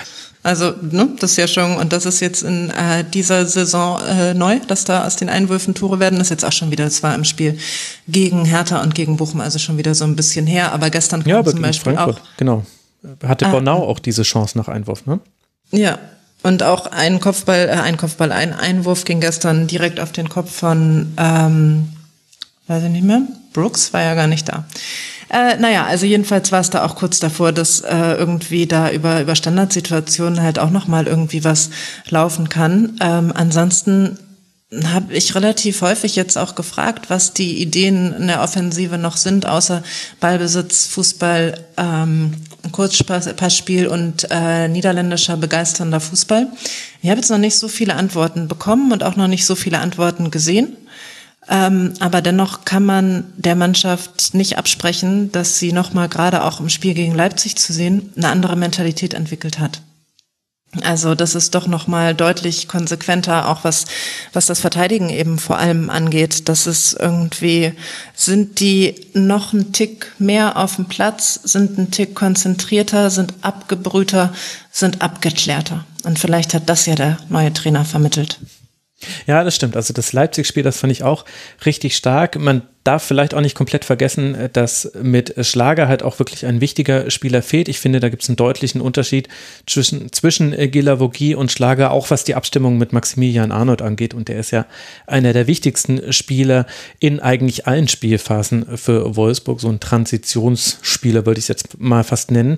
Was mir noch so ein bisschen ein Fragezeichen ist, ist, wie man die verschiedenen Spielertypen zusammenfassen will. Also wenn ich jetzt nur zum Beispiel jetzt die Aufstellung gegen Eintracht Frankfurt mir angucke und das, was man auf dem Spielfeld sehen konnte, dann haben wir in der vorderen Reihe hinter Wout Weghorst oder neben ihm, je nachdem wie man möchte, Renato Steffen, Luca Waldschmidt und Dodi Luke Bacchio. Das sind für mich drei Spieler, die jetzt nicht komplett unterschiedlich sind. Ist jetzt nicht so, dass einer von den 2,40 Meter Schrank wäre mit 130 Kilo, aber die doch ja unterschiedliche Qualitäten einbringen. Und von den dreien fand ich jetzt, Luke Bacchio hatte die größte Wirkung im Spiel, könnte allerdings auch damit zusammenhängen, dass die linke Seite von Frankfurt, also aus Frankfurter Sicht mit Kostic und Dom, vielleicht auch ein leichteres Ziel ist, einfach weil da mehr Offensive kommt über diese Seite. Wie gefällt dir denn das Zusammenspiel dieser, dieses Jahr qualitativ auf jeden Fall sehr guten Kaders bisher? Also die Zusammensetzung gab es ja jetzt äh, gestern in der Startelf zum ersten Mal. Ich fand äh, Luco Bacchio im Prinzip auch gut. Ich fand, dass der viel gemacht hat. Äh, der ist wahnsinnig schnell. Einmal allerdings ist er alleine mit dem Ball Richtung Tor gerannt. Da waren auch noch zwei Verteidiger und natürlich Kevin Trapp. Aber anstatt dann aufs Tor zu schießen, hat er sich einfach festgerannt und mhm. dann war der Ball weg und irgendwann hat er sich noch auf den Boden gelegt. Aber es war auch klar, dass da kein Foul war. Ähm, ich glaube aber, dass das wirklich ein, ein guter Spieler ist und dass der da auch Sachen reinbringen kann. Jetzt hat ähm, gestern Luca Waldschmidt auf der Position von Maximilian Philipp gespielt. Da hat letzte Saison noch Yannick Gerhardt gespielt. Ich kann jetzt noch gar nicht sagen, was da die, die beste Variante für diese zentrale Position zum Beispiel ist oder diese eher zentrale Position. Ja, und vielleicht entscheidet dann ja auch die Art und Weise, wie es Pressing ausgeführt darüber. Das fand ich war noch so eine der kleineren Punkte, die man aus dem gestrigen Spiel mitnehmen konnte. Wolfsburg ist nach wie vor, hat immer noch Phasen, in denen das Pressing sehr, sehr gut funktioniert. Und wenn das aber nicht gut ausgeführt wird, dann kann sich ein Gegner wie Eintracht Frankfurt daraus befreien. So ist ja auch das 1 zu 0 gefallen aus einer solchen Situation daraus.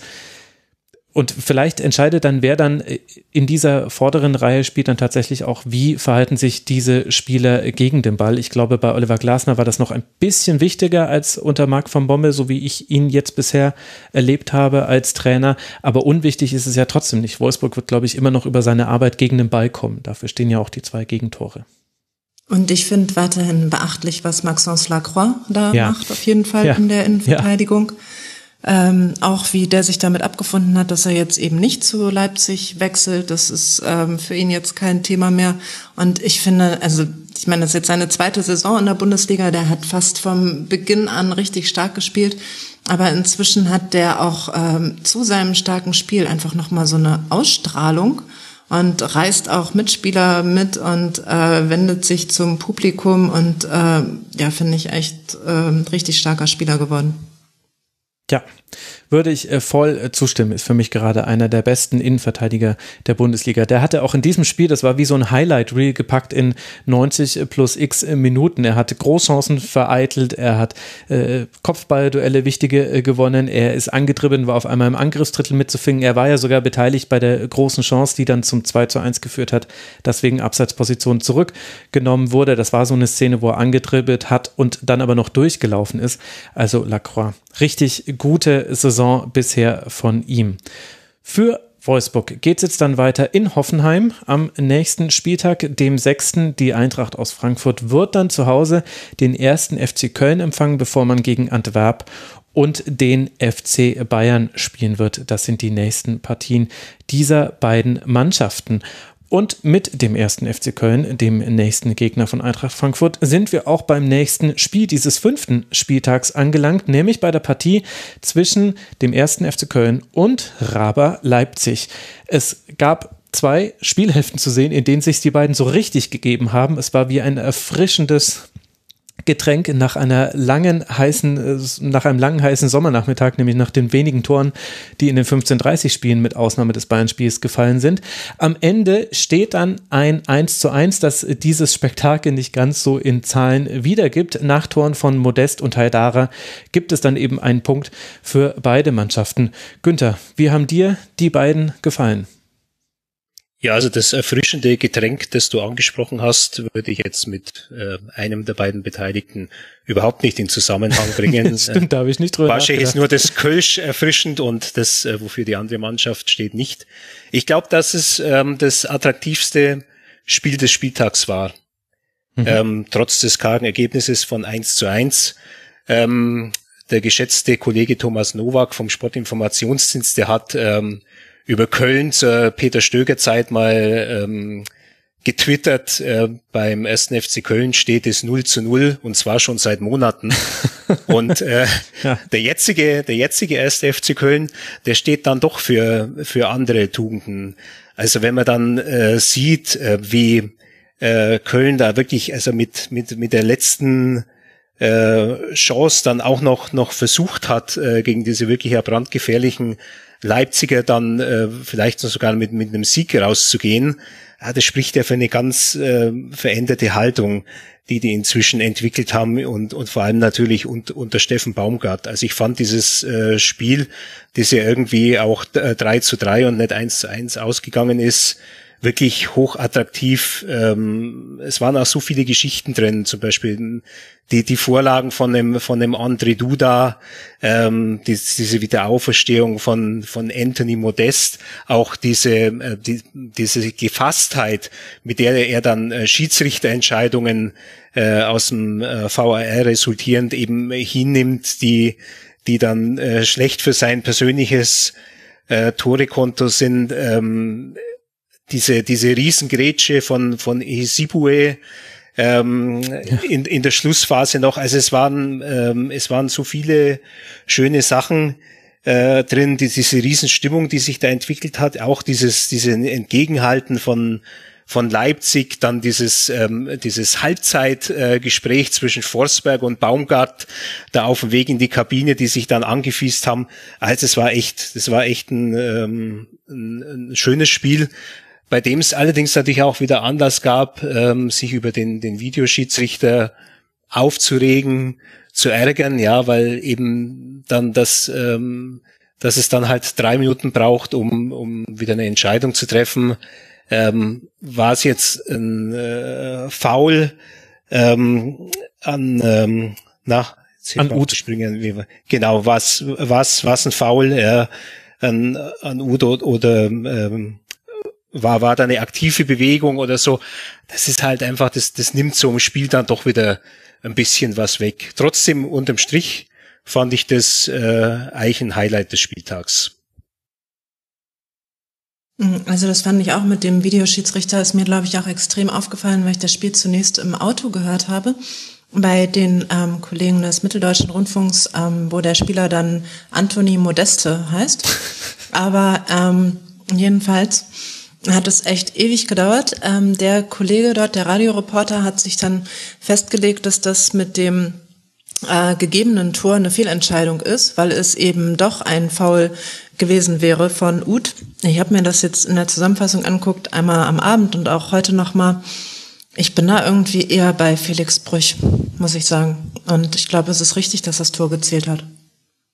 Ich glaube, es ist halt so ein Klassiker der, des Videobeweises eigentlich schon, wenn er es auf dem Feld bewertet hat. Und das würde ich jetzt sagen, weil er hat äh, gesehen, dass, äh, dass Ud und Simakan, dass die da zum Ball gehen und dass einer von beiden fällt und das, beziehungsweise dass äh, Simakan dann eben nicht klar klärt und erklärt er dann quasi vor die Füße von Anthony Modest und so fällt dann das Tor. Wenn er das bewertet hat, dann wäre es ja durch ein Video, durch die Zuhilfenahme von Videobildern nur dann nochmal zu revidieren, wenn es wirklich eindeutig anders wäre.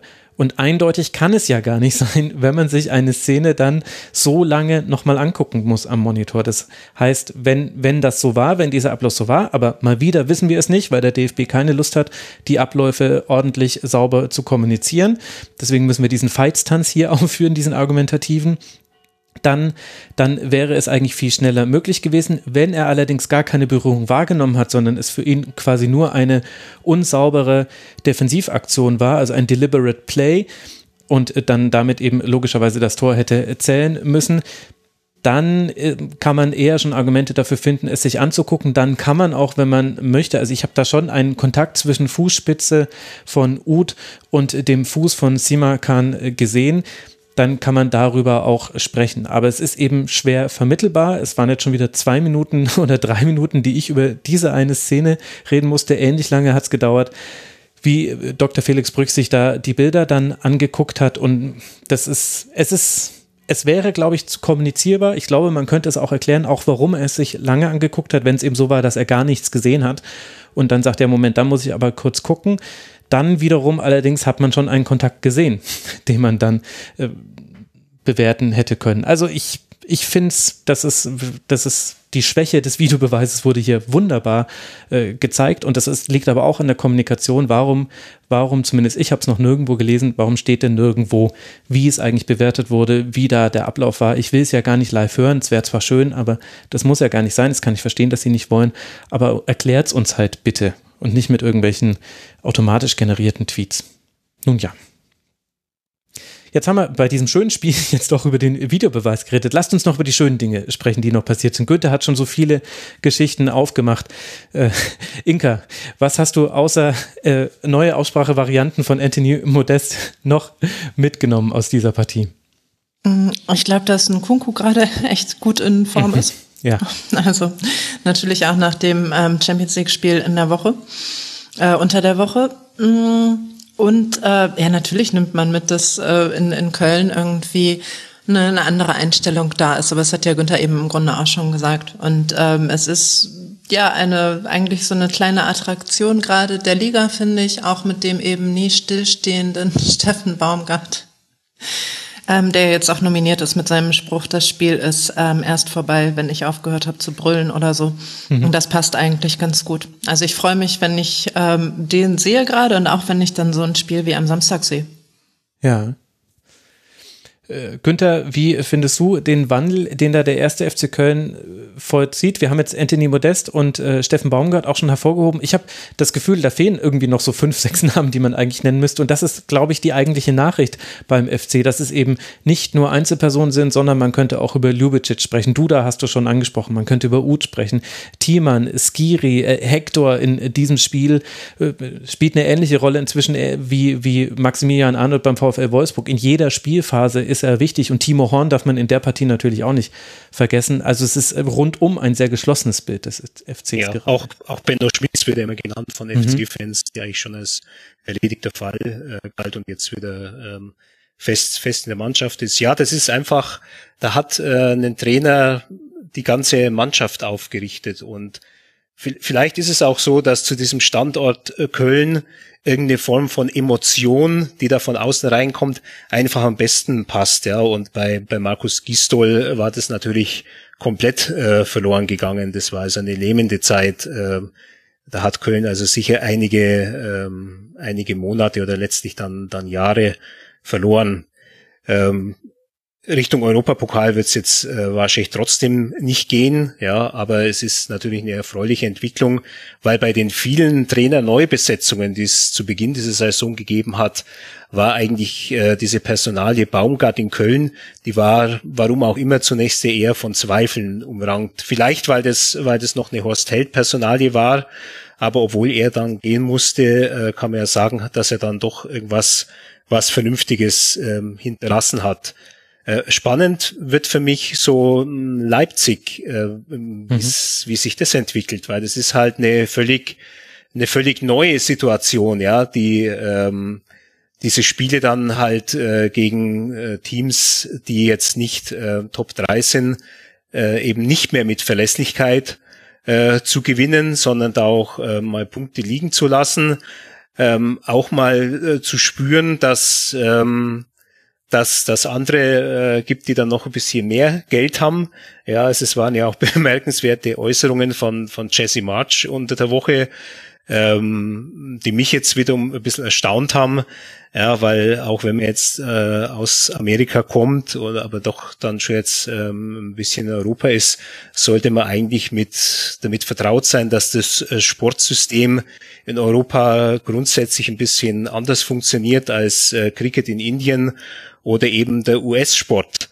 Also das war für mich schon so sehr befremdlich, wie er da geklagt hat über die bösen reichen Gagclubs und dass eben so eine ungerechte Verteilung ähm, im, im amerikanischen Sport nicht geben würde. Und, und ich, ich habe gewisse, gewisse Zweifel, ähm, eben weil, weil Jesse March ähm, aus diesem US Sportsystem kommt, ob das äh, wirklich hierher so so passt. Und ich glaube auch, dass obwohl der Fußball mittlerweile ja wirklich ähm, auf der ganzen Welt verbreitet ist und wir äh, mittlerweile in der Bundesliga eine Vielzahl an Nationalitäten vertreten haben bei den Spielern. Ja, also wir hatten jetzt zum Beispiel den ersten Spieler aus Panama, der eingewechselt worden ist bei Arminia Bielefeld am Wochenende. Ja, und das ist eigentlich kein, kein großes Thema mehr, wenn, wenn ein Spieler aus Mali kommt, ja, dass, mhm. dass, dass gefragt werden muss, ja, wo liegt es überhaupt und äh, können die überhaupt Fußball spielen? Aber ein Trainer aus Amerika, das ist, das ist für mich ist das immer noch so ein bisschen fremd und ich muss da manchmal zurückdenken an Martin Vasquez, äh, der da als Assistent von Jürgen äh, Klinsmann damals zu den Bayern kam und an dem man dieses Scheitern von Klinsmann ja auch festgemacht hat. Äh, ähm, dieser Vasquez äh, war eigentlich ein sehr, sehr ordentlicher Fußballer. Der war mexikanischer Nationalspieler und US-Nationalspieler, weil er eben beide Nationalitäten hatte. Nur, und äh, ich habe mit dem mal so ein längeres Interview geführt in dem einzigen Wintertrainingslager, das Klinsmann damals hatte in Dubai und äh, saß dann auch mal in einem Café in Dubai äh, am Tisch äh, neben Vasquez, wo er mit einem weiteren amerikanischen Trainer des FC Bayern damals so die nächsten Wochen so durchgesprochen hat. Und ich habe da halt, ich habe nicht weghören können. Und ähm, die haben mich auch gesehen und ich habe sie ja nicht, nicht gestört, äh, dass ich da saß. Da hat sich bei mir halt so ein Bild ergeben, die äh, amerikanische Coaches, die, die nehmen ihren Job anders wahr.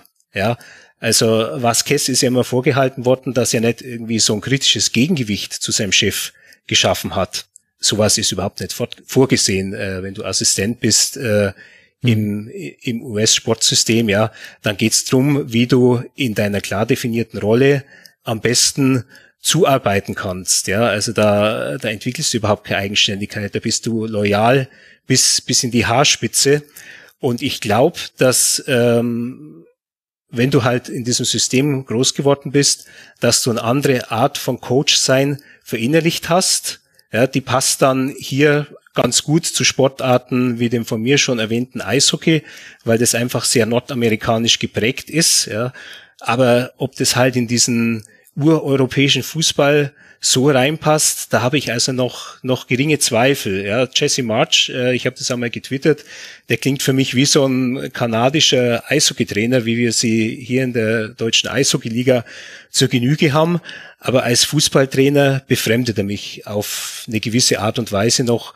Und ich glaube, dass äh, das eben noch kein Alltag bei uns ist, so einen Typ Trainer zu haben. Und ich glaube auch, dass die Spieler ähm, auch eine gewisse Skepsis aufbringen, ja, dass, dass sie von ihm dann vielleicht verlangen, dass er seine Expertise noch viel mehr beweist, als es jetzt ein, ein Trainer tun müsste, der schon mit einem bekannten Namen und mit einer klassischen Spielervita zu einem Verein kommt oder eben mit, mit entsprechenden Vorleistungen als Trainer. Tja, damit hätte ich jetzt nicht gerechnet, Günther, dass du da äh, so grundsätzliche Bedenken hast. Ich muss sagen, ich sehe es gar nicht so kritisch bei Leipzig. Also klar sind die Ergebnisse jetzt schlecht. Also man hat neun Punkte Rückstand jetzt schon auf die Bayern, man hat acht Punkte Rückstand auf den BVB und auch natürlich auch neun Punkte Rückstand auf Wolfsburg. Das wollen wir jetzt auch nicht komplett vergessen. Also die Ergebnisse stimmen nicht. Und die Spielweise ist halt jetzt wieder, also wir hatten so einen Dreiklang, wir hatten Ralf Rangnick, da war ein Leipzig-Spiel für neutrale Beobachterinnen und Beobachter nicht mehr erträglich, wenn die 1 zu 0 geführt haben, weil dann wurde dieses Spiel einfach tot gemacht.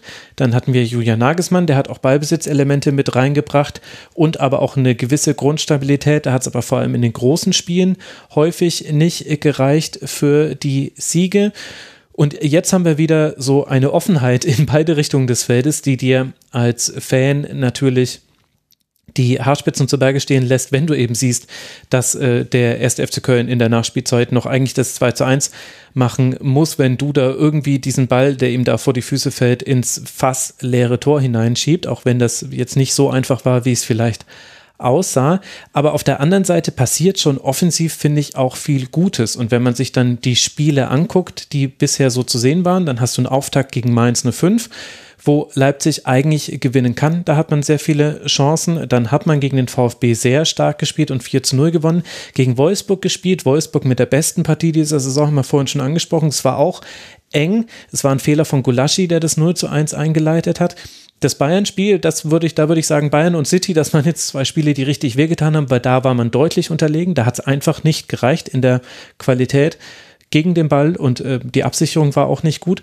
Und jetzt aber auch dieses Köln-Spiel, da war Leipzig auch, also nach vorne hin hatte man da viele Chancen. Also in Kunku wieder tolle Partie, Soboslai ist irre stark, finde ich, schießt auch gute Standards. Äh, Peter Gulaschi hat auch eine gute Partie gemacht in diesem Spiel. Die Einwechslung von Forsberg hat nochmal was verändert.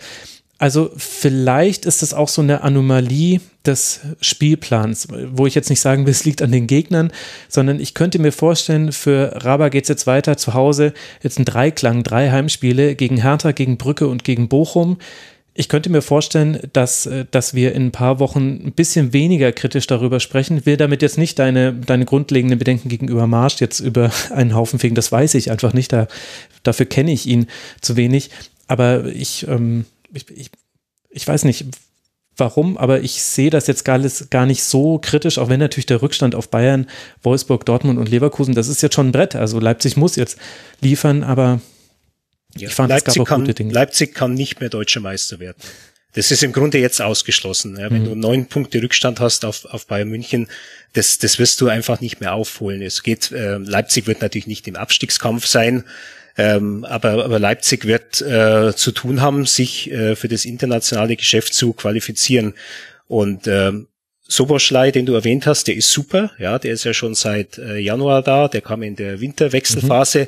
hatte aber halt dieses Problem, ähm, dass diese Schambein ähm, äh, Geschichte ihm so lange nachhing, dass er ja auch dann noch aus dem ungarischen EM-Kader gefallen ist. Ja, was also vielleicht ein, ein, Glück war für die deutsche Mannschaft, äh, dass der, dass der nicht spielen konnte bei der EM. Aber ich bin mir auch nicht sicher bei der Personalie Silva. Ähm, ja, okay. Mhm. Das war für mich so ein Transfer. Da habe ich mir gedacht, schau, jetzt sind wir wieder beim Eishockey. Jetzt schauen Sie in der Scorerliste nach, wo ist denn ein guter Stürmer, den wir kriegen könnten? Und den holen wir dann. Da sehen wir dann halt die Tore, die der geschossen hat für seinen alten Verein und die rechnen wir jetzt einfach bei unserer Torbilanz dazu. Das ist so, ähm, so ein bisschen ein schlichtes Denken, ich, aber ich glaube, dass sie da äh, das, dazu verführt worden sind. Ja, ist ein guter Punkt. Ich finde auch, dass Silva ein bisschen aus der Transferpolitik ausschert von Rasenballsport und das auch, weil er eine Reaktion auf eine Schwäche im letzten Jahr sein sollte, aber eben nicht alle Qualität mitbringt, die man vielleicht haben muss als Leipziger Stimme. Ich glaube, das ist ja, das ist ein sehr guter Punkt. Inka, ja, du warst jetzt die ganze Zeit außen vor. Ich weiß nicht, ob du noch was zu Leipzig ergänzen möchtest. Nee, ich möchte eigentlich da nichts ergänzen. Ich fand das in der Champions League jetzt gar nicht so dramatisch äh, unter der Woche, muss ich sagen. Und also da wurde mir so ein bisschen zu viel Kritik dann eigentlich geübt, weil sie einfach auch gegen eine sehr gute Mannschaft verloren haben. Und dann kam eins zum anderen und ähm, weiß ich nicht, vielleicht wird das ja da noch besser. Ansonsten ähm, finde ich, dass sie sich auch noch nicht so arg viele Torchancen ähm, herausspielen und da vielleicht auch noch mal gucken müssen, wie das alles zusammenpasst. Mhm. Gut, also wie es für Raba weitergeht, habe ich schon gesagt. Der erste FC Köln wird es dann bei Eintracht Frankfurt spielen. Das habe ich auch schon erwähnt und danach zu Hause gegen die Spielvereinigung Gräuter Fürth. Das sind die nächsten beiden Partien für den ersten FC Köln. Jetzt haben wir noch mehrere Spiele, die unentschieden ausgegangen sind und auch die zum Teil torlos geblieben sind. Eines davon ist das zwischen dem ersten FSV Mainz 05 und dem SC Freiburg. Und vor diesem Spiel geisterte das Wort Europapokal durch die Medien, weil Christian Streich ein Lob verteilen wollte an Bo Svensson und seine Mannschaft hat sich dann dafür entschuldigt, dass dann eine Europapokaldiskussion offenbar aufgemacht worden sei nach dem Spiel. Das war fast schon das lebhafteste, was es zu sehen gab. Nein, das ist jetzt ein bisschen ungerecht. Also so schlecht war dieses Spiel nicht. Aber am Ende war es eben ein 0 zu 0 Inka, bei dem dann eben keine Tore gefallen sind. Ich fand in der Tendenz Mainz 05 stärker als den SC Freiburg. Es kam aber nie so ein richtiger Spielfluss auf, was vielleicht auch mit 34 Faust zu tun hat, die es gab in dieser Partie. Also ich glaube, es gab ja wirklich kaum Torchancen. Und ähm, ja, das Mainz hat zum vierten Mal, glaube ich, zu null gespielt. Das ist äh, für Mainz sehr schön, aber ich fand die jetzt in der Offensive auch wirklich nicht, nicht so gut. Ja, ich musste an Günther Klein denken bei diesem Spiel. Weißt du, weißt du, in welcher Szene, Günther, ich an dich denken musste? Mm, nein. Es war Vielleicht bei dem, bei dem Plakat Europapokal, nee. weil mir sowas Schönes eingefallen wäre. nee, ich musste bei der Großchance von äh, Jonathan Burkhardt an dich denken, weil du ah, ja. in der letzten ja. Saison mhm. genau das mal thematisiert hast, dass er auf der einen Seite diese Chancen bekommt, aber sie dann eben nicht nutzt. Jetzt hat Burkhardt aber in dieser Saison jetzt, ich glaube, schon viermal das 1 zu 0 geschossen für den ersten FSV Mainz 05. Also schien so ein bisschen jetzt quasi die Gegenthese anzutreten. Vielleicht ist das ein ganz guter Einstieg, um dich dann eben in dieses Spiel reinzuholen. Wie hast du ihn gesehen und die Mainzer generell?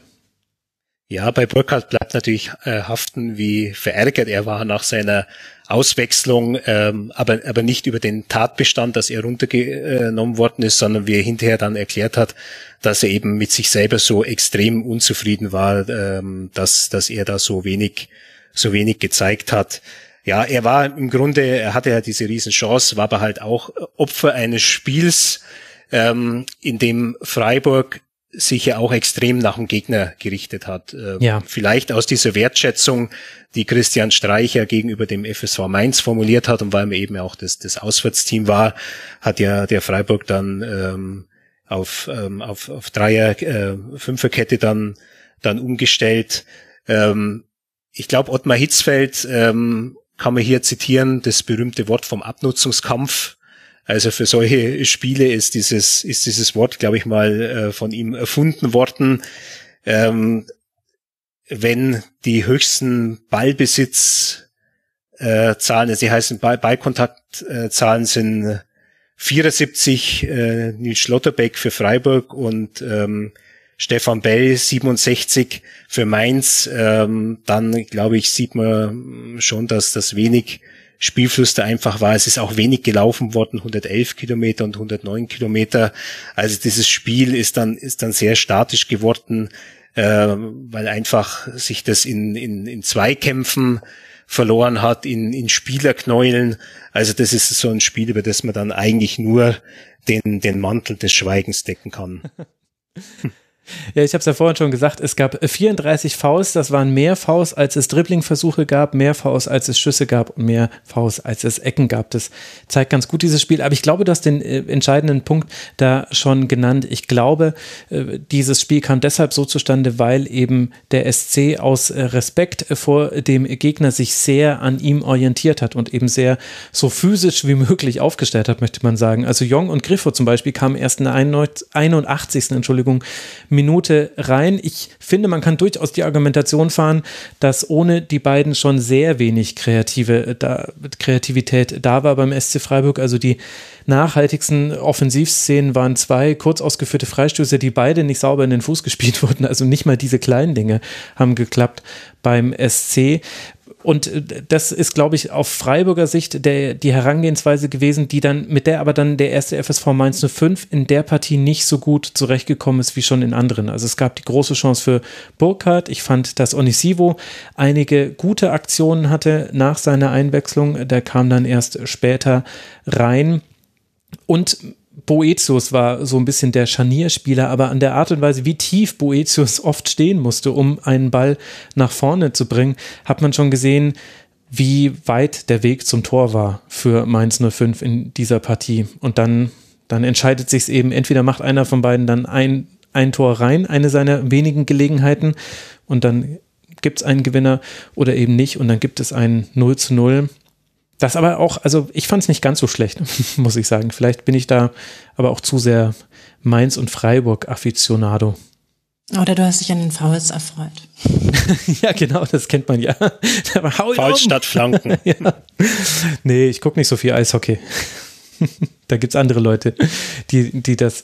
Ja, okay. Äh, guter guter Hinweis. Bei Freiburg gab es nur einen Schuss aufs Tor, tatsächlich aus sieben Versuchen. Also ganz interessant. Aber für beide ist ja in der Tabelle nicht so viel passiert, wenn man sich das anguckt. Mainz liegt jetzt mit drei Siegen, einem Unentschieden, einer Niederlage auf Tabellenplatz fünf. Freiburg mit zwei Siegen, drei Unentschieden und noch keiner Niederlage auf Tabellenplatz sechs. Und auch wenn wir jetzt dann nur sehr kurz über dieses Spiel gesprochen haben, aber ich will es jetzt dann auch nicht unnötig in die Länge ziehen, glaube ich, können wir zu unserem Schwerpunkt dieses Spiels kommen. Es wird sicherlich auch wieder Mainz und Freiburg Spiele geben, zu denen es dann mehr zu sagen gibt als eben diese Partie am fünften Spieltag. Also lasst uns über die Partie zwischen Augsburg und Borussia Mönchengladbach sprechen. Die Augsburger, sie können zum ersten Mal in dieser Saison gewinnen und zwar mit 1 zu 0, allerdings in einem Spiel, das jetzt auch nicht gerade den Spektakelpreis verdient hat. In der 81. Minute fällt der entscheidende Treffer durch Florian Niederlechner, nachdem sich Elvedi bei einem langen Ball auf Vargas verschätzt hat und der zurücklegen kann auf Niederlechner, der dann einschiebt gibt.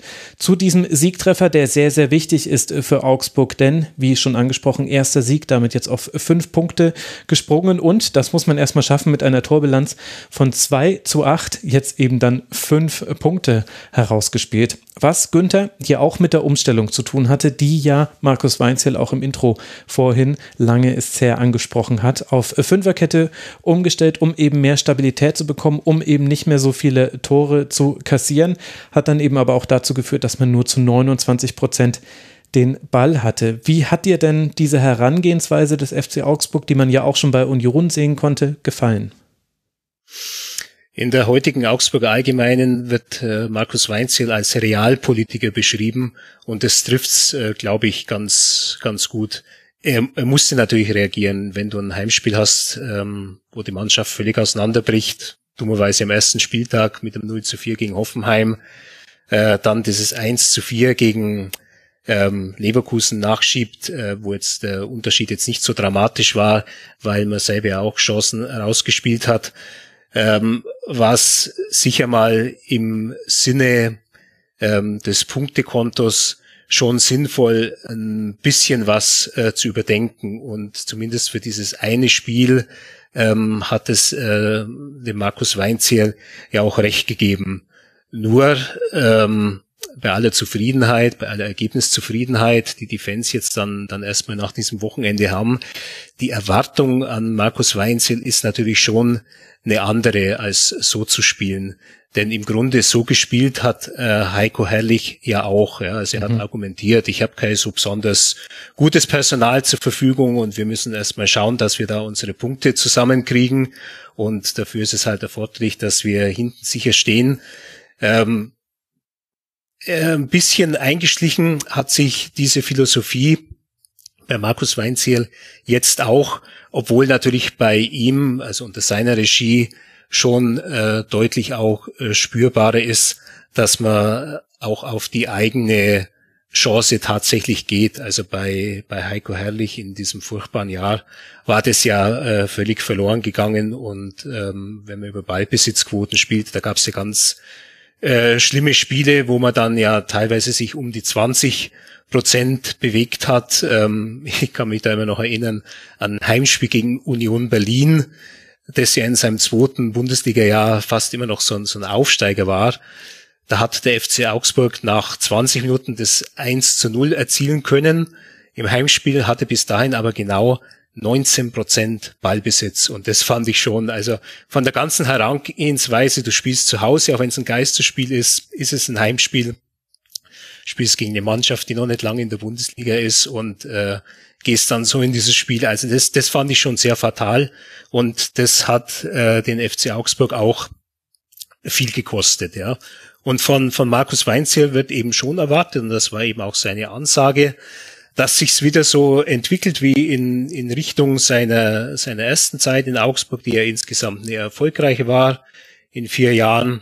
Ähm, bessere Platzierung in der Tabelle, mehr Offensivkraft und äh, eben auch eine, eine Spielweise, die den Zuschauer wieder mehr abholt, weil sich ganz einfach was rührt. Ja, weil du äh, zwar den Gegner nicht beherrschen wirst, aber du wirst eine Methode finden, ihm erfolgversprechend zu begegnen, indem du in den anläufst, indem du Druck ausübst, indem du schnell umschaltest, ähm, vorne ein bisschen ähm, Spektakel inszenieren kannst. Und das wird nach wie vor auch von ihm erwartet. Okay, ich glaube, über den größeren Bogen müssen wir dann gleich nochmal sprechen, aber ich würde gern erst noch ein bisschen am Spiel kleben äh, bleiben. Also wie das 1 zu 0 zustande kam, das habe ich ja äh, gerade schon angesprochen. Inka, deine Meinung würde mich da auch interessieren. Es gibt ja auch noch einen Gegner in dieser Partie, Borussia Mönchengladbach, die jetzt ja auch nicht erfolgreich in der Tabelle dastehen. Erst ein Sieg, ein Unentschieden, drei Niederlagen und auch eben dieses Spiel jetzt gewonnen, nachdem man gerade gegen Bielefeld zwar gewinnen konnte am letzten Spieltag, aber auch durchaus im Zustandekommen etwas glücklich. Glaubst du, da gibt es ein Problem, was sich anbahnt bei der Borussia und wie siehst du im Kontrast dazu die Lage bei Augsburg oder sind sie vielleicht sogar vergleichbar? Ähm, ja, also erstmal fand ich bei Gladbach wirklich krass, wenn man sich das auch hinterher nochmal anguckt. Die hatten im Prinzip eine Torchance und die ist so um die zehnte Minute rum. Mhm. Äh, da Zakaria, der Schuss. Und danach kam da im Grunde nicht mehr viel. Und ich glaube, was Jan Sommer auch nach dem Spiel gesagt hat, war, dass es keine Kreativität gibt, dass man irgendwie keine Mittel hat, da die Abwehr zu überspielen. Und das fand ich da auch schon wirklich sehr offensichtlich, dass ich, ähm, ich weiß noch gar nicht, welcher Fußball da jetzt irgendwie gespielt werden soll. Das Personal ist ja weitgehend dasselbe äh, im Vergleich zur letzten Saison, ähm, wobei immer mal wieder der eine oder andere verletzt ist oder auch verletzt war, was man da, glaube ich, auch nicht vergessen darf, dass wichtige Spieler in den Wochen gefehlt haben oder jetzt immer noch fehlen. Aber ähm, trotzdem weiß ich noch nicht, was ähm, Adi Hütter da jetzt genau vor allem in der Offensive vorhat. Hm. Ich glaube, wenn ich tippen müsste, würde ich sagen, er hofft darauf, dass Lars Stindl eine gute Idee hat. Das war in der Partie auch wieder so. Also Player hat ja einmal ein äh, Tor erzielt in der 50. Minute nach einem schönen Pass von Stindl, stand aber ganz knapp im Abseits vorher, deswegen hat das nicht gezählt. Günther, wenn ich mich mit äh, Gladbach-Journalistinnen äh, und Journalisten und auch Fans unterhalte, dann kommt in unterschiedlicher Emotionalität vorgetragen das Argument der Bräsigkeit beziehungsweise der Bequemlichkeit dieser Borussia, dass man es eben zu selten schafft, eben zum Beispiel in so einem Spiel, wo der Gegner einfach gegen den Ball gut organisiert ist und die entscheidenden Räume schließt, dass man dann eine eigene Dynamik entwickelt, die das auseinanderreißen kann. Ist dir das in dieser Schärfe der Beurteilung auch aufgefallen, dass das der Borussia im Grunde komplett gefehlt hat gegen Augsburg? Wie haben dir die Gladbacher gefallen? Ja, so ein Mangel an Dynamik, den kann man durchaus feststellen. Ja, das Spiel war sehr statisch und es hat sich im Grunde dieses Spiel wiederholt zwischen Augsburg und Mönchengladbach, das voriges Jahr am 25. Spieltag war. Mhm. Das war das sechste ähm, sieglose Spiel beziehungsweise sechste Niederlage, glaube ich sogar, von, von Gladbach in Folge. Äh, und man hat damals, das waren 1 zu 3 aus Gladbacher Sicht, und man hat es damals auch eben an dieser speziellen Konstellation mit dem bevorstehenden Weggang von, von Marco Rose festgemacht. Augsburg ja damals noch trainiert von Heiko Herrlich, äh, war ja selber erstaunt, wie man zu drei Toren äh, kommen konnte gegen, gegen Mönchengladbach. Der Ansatz war damals ein ähnlicher und auch die Probleme von, von Mönchengladbach waren damals ähnliche. Ähm, sie haben das Spiel relativ überlegen geführt, ähm, äh, taten sich allerdings schwer, äh, wie Lars Stindl das jetzt auch sagte, einmal auch wirklich äh, erfolgversprechend in den Strafraum zu kommen, ja, wobei es damals noch besser war und, und der Augsburger Sieg vielleicht sogar überraschender erschien, ähm, sind aber die Parallelen zwischen den beiden Spielen doch offenkundig. Äh, ich fand es auch interessant, was gestern im Doppelpass, ich glaube, das war Thomas Wagner von, von RTL und Magenta Sport gesagt hat, dass ähm, man bei Mönchengladbach den Eindruck gewinnt, die erwarten von sich selber, ja, es ist so, so ein Automatismus, sie sind ein gut geführter Verein, sie sind eine gut koordinierte Mannschaft und es wird von selbst sich immer so ein, so ein steter Aufwärtstrend einstellen.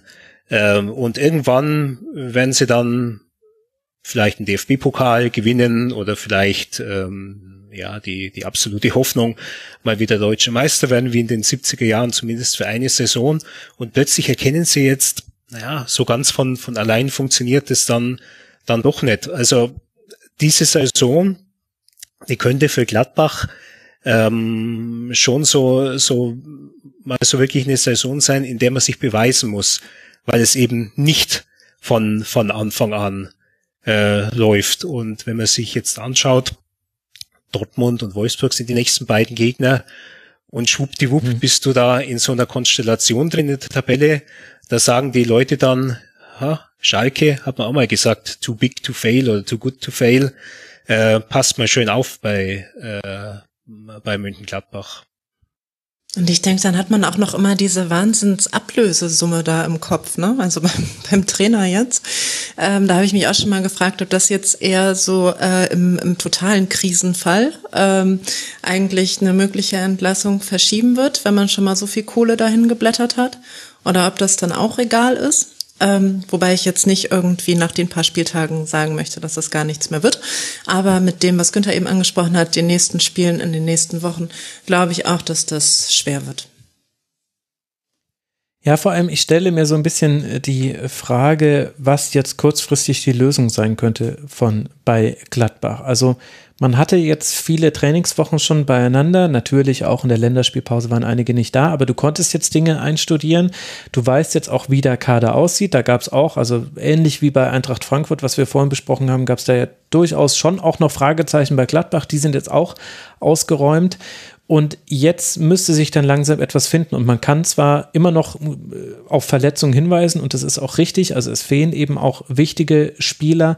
Und dennoch muss ja aber die Mannschaft, die da gespielt hat, so jung dann zum Beispiel auch die linke Seite mit Skelly und Netz ist, aber dennoch äh, sollte das dann doch gegen den FC Augsburg reichen. Vor allem, wenn der FCA mit der Maßgabe ins Spiel geht, wir wollen erstmal, dass uns nichts passiert. Und dann wollen wir euch vielleicht mit etwas Glück wehtun dann hast du eigentlich dann schon, also Gladbach hatte jetzt ja keinen großen Druck im Spielaufbau. Und dass dann aus, einer, aus einem Mittelfeld von Neuhaus, Zakaria und Stindl so wenig bei herauskommt, das ist, finde ich, auch also das, das muss thematisiert werden und da sehe ich auch keine schnelle Lösung kommen, wenn sie bis hierhin noch nicht gefunden ist. Es ist im Grunde ähnlich zu vielen Dingen in der letzten Saison. Ich fand den Vergleich von dir sehr richtig, Günther, zum letzten Aufeinandertreffen in der letzten Saison, weil es haben sich zwar ein paar Namen geändert, aber die Spielweise ist irgendwie ähnlich geblieben und ja, ich sehe da auch Probleme bei Gladbach. Also anders als bei anderen Mannschaften, die jetzt aktuell in der Tabelle noch da unten drin hängen, wo ich eher weniger Themen aufmache. Also bei Leipzig war ich ja pos positiver zum Beispiel gestimmt. Bei Eintracht Frankfurt habe ich auch eher das Gefühl, dass sich da jetzt langsam etwas findet. Bei Borussia Mönchengladbach habe ich das eher das Gefühl, die stecken immer noch in ihrem Alten selbst. Und das war aber ein Problem. Denn das lag nicht nur an Marco Rose und seiner Verkündung, den Verein zu verlassen, dass man in der letzten Saison dann so schlecht war war, sondern da gab es schon auch noch andere Gründe für. Das ist, ähm, ja, ich glaube, ein, ein Gladbach-Schwerpunkt wird wahrscheinlich da bald mal auf uns zukommen. Aber jetzt sind wir ja im FC Augsburg Schwerpunkt. Und Günther, du hast es ja schon angesprochen. Markus Weinziel wurde in der Hoffnung geholt, es würde nach Heiko Herrlich auch vom Spielerischen her besser. Und ketzerisch könnte man sagen, das ist jetzt auch gar nicht so die große Aufgabe, denn es war spielerisch schon ziemlich schlimm unter Heiko Herrlich. Wie groß ist denn dein Optimismus, dass jetzt wirklich mal längerfristig sich etwas an der Spielweise des FC Augsburgs verändert, der ja im Grunde eigentlich jetzt schon seit zwei, drei Jahren sehr in diesem äh, auf Umschaltmomente liegenden äh, Fußball, tiefstehendem Fußball gefangen ist. Ja, und das muss auch kein Problem sein, wenn man Umschaltfußball spielt. Das war ich unter Martin Schmidt das erklärte Credo und man hat ja die Mannschaft dementsprechend auch ähm, besetzt. Äh, nur hat man auch dann äh, halt die Geduld verloren, äh, weil es natürlich auch ähm, sehr, sehr wirre Spiele gab äh, unter Martin Schmidt, wo es also dann hinten eben einfach lichterloh gebrannt hat, beziehungsweise wo einfach die Mannschaft dem Gegner so viele Räume gegeben hat, dass sie dann immer wieder in Gefahr geraten ist. Aber diese Spiele waren eigentlich ähm, ja relativ attraktiv. Also da, da war ja immer Action unter Martin Schmidt und ähm, Heiko Herrlich hat es eben einfach extrem auf Sicherheit getrimmt äh, und und ähm, da bin ich schon ein bisschen skeptisch, ob die Mannschaft auch tatsächlich da ähm, rauskommt. Also was dem dem FC Augsburg halt fehlt, ist ähm, ein, ein Stürmer, der dir eine gewisse Torgarantie gibt. Also sie haben jetzt zwei Tore in der Saison geschossen, beide durch Florian Niederlechner, aber jetzt sagen wir rausgespielt war ja nur dieses eine Tor jetzt am Samstag gegen Borussia Mönchengladbach, wobei rausgespielt, auch unter tätiger Mithilfe von, von Nico Elvedi, der sich da einfach bei diesem äh, langen Ball von Joveleo auf ähm, Ruben Vargas halt massiv verschätzt und den äh, hat und den nicht hat kontrollieren können. Das andere Tor gegen gegen Leverkusen, ja, das war eigentlich so ein äh, so ein Slapstick-Moment in der Leverkusen äh, Hintermannschaft, den dann äh, Florian Niederlechner äh, ausgenutzt hat, äh, weil er da entsprechend unnachgiebig war und einen Riecher entwickelt hat. Also tatsächlich ist es ja erst ein Tor, das, das der FC Augsburg geschossen hat. Ähm, der FCA sucht eigentlich schon seit in der Bundesliga ist immer so nach diesem nach diesem Mann für vorne, nach diesem Star vorne. Das war am Anfang äh, der Bundesliga-Zeit mal so in gewissen Ansätzen Sascha Mölders, der aber dann halt auch älter und, und langsamer geworden ist. Ähm, der hat als Mittelstürmer so Phasen gehabt, da war er so für elf, zwölf Saisontore gut. Ähm, er hatte damals auch ähm, relativ gut funktionierende Außen noch mit André Hahn und Tobi Werner, äh, die ja auch immer so überperformt haben und dann auch mal so in der Saison auf zehn Tore gekommen sind. Ähm, es gab viele personelle Experimente. Ich erinnere mich an den Slowenen Tim Matausch, der mal für vier Millionen, also damals der teuerste Transfer des FC Augsburg geholt wurde, noch unter Markus Weinziel als erster Zeit und eigentlich überhaupt keine Rolle gespielt hat. Äh, Florian Niederlechner war dann einer, der mit seinen 13 Toren in seinem ersten Jahr halt auch mal wieder gut, gut eingeschlagen hat, aber das zweite war dann schon wieder ein bisschen kärglich. Und bei Alfred Finn Bogason ist es halt so, ähm, dass jeder weiß, das ist eigentlich ein sehr guter Spieler, aber er steht halt kaum noch zur Verfügung. Er ist auch jetzt wieder auf der Ausfallliste wegen Achillessehnenbeschwerden. Das ist halt ein ewiger Jammer bei ihm, ähm, dass er in der Regel nicht zur Verfügung steht. Also nominell hat der FC Augsburg jetzt vier, vier Mittelstürmer, aber er hat jetzt, ähm, Florian Niederlechner ist, ist den anderen ein bisschen voraus, aber so eine absolut überzeugende Lösung ist er halt ähm, auch nicht. Was der FC Augsburg immer hat, sind gute Lösungen in der Abwehr.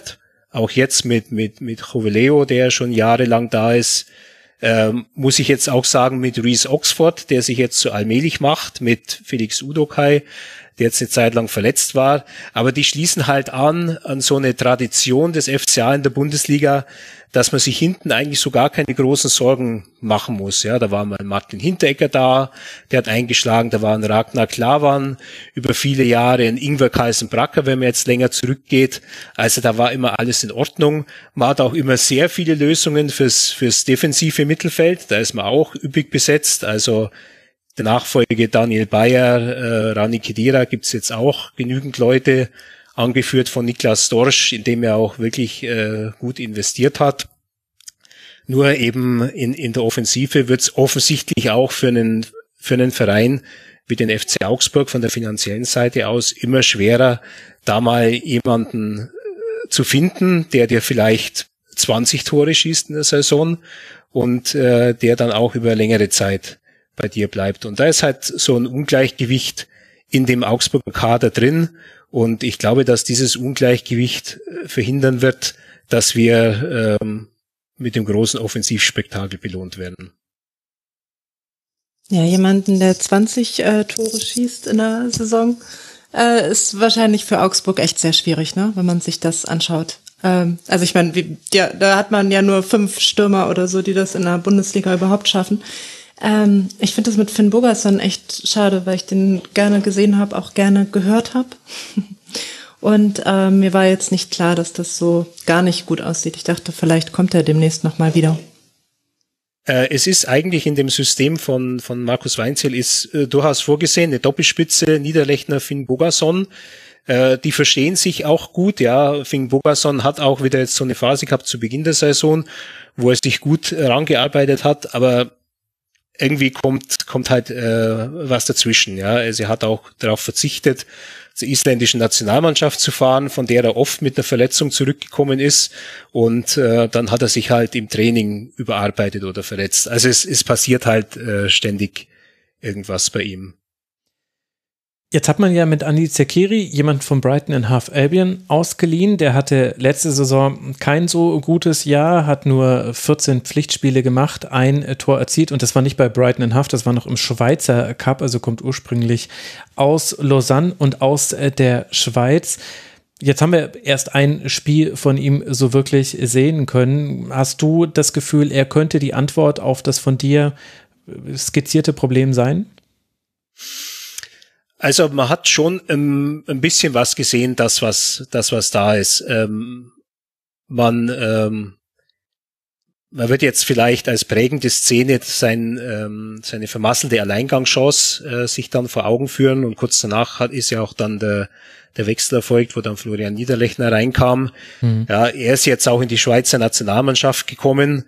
Ähm, er hat schon so ein bisschen Empfehlungen aus der Schweiz, aber das ist halt einfach diese Kategorie, in deren Verein wie der FC Augsburg suchen muss. Ja, sind da irgendwelche äh, U20, U21, U19 Nationalspieler bei den nicht ganz großen Fußballnationen. Ja, also man schaut da so bei den Dänen, äh, also dänische U21 ist so ein beliebtes Transferziel vom, vom FC Augsburg oder Frederik Jensen, der kommt aus Finnland.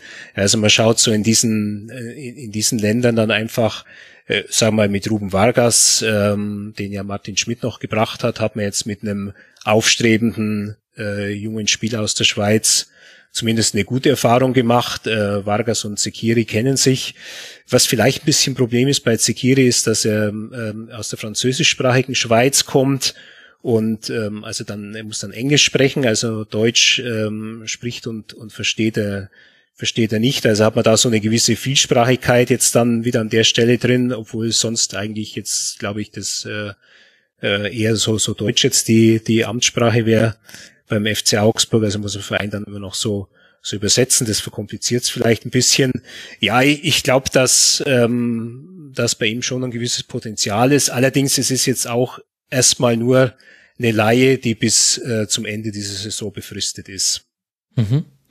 Und dann würde ich da nämlich gerne anschließend noch eine zweite Frage stellen, denn natürlich äh, dem kann man nicht widersprechen, wenn du sagst, ein, ein Stürmer, der mal 20 Tore schießen würde, täte dem FCA gut. Ich würde aber die Gegenfrage stellen, äh, ja gut, also gerade könntest du auch Robert Lewandowski da vorne reinstellen, die kriegen ja kaum Bälle. Also es gibt auch kaum eine undankbare Aufgabe für einen Stürmer, als beim FCA zu spielen. Also um das mal kurz mit Zahlen zu unterfüttern, Sergio Cordova und Florian Niederlechner wurde beide eingewechselt in der 65. Minute, jeweils acht Ballkontakte.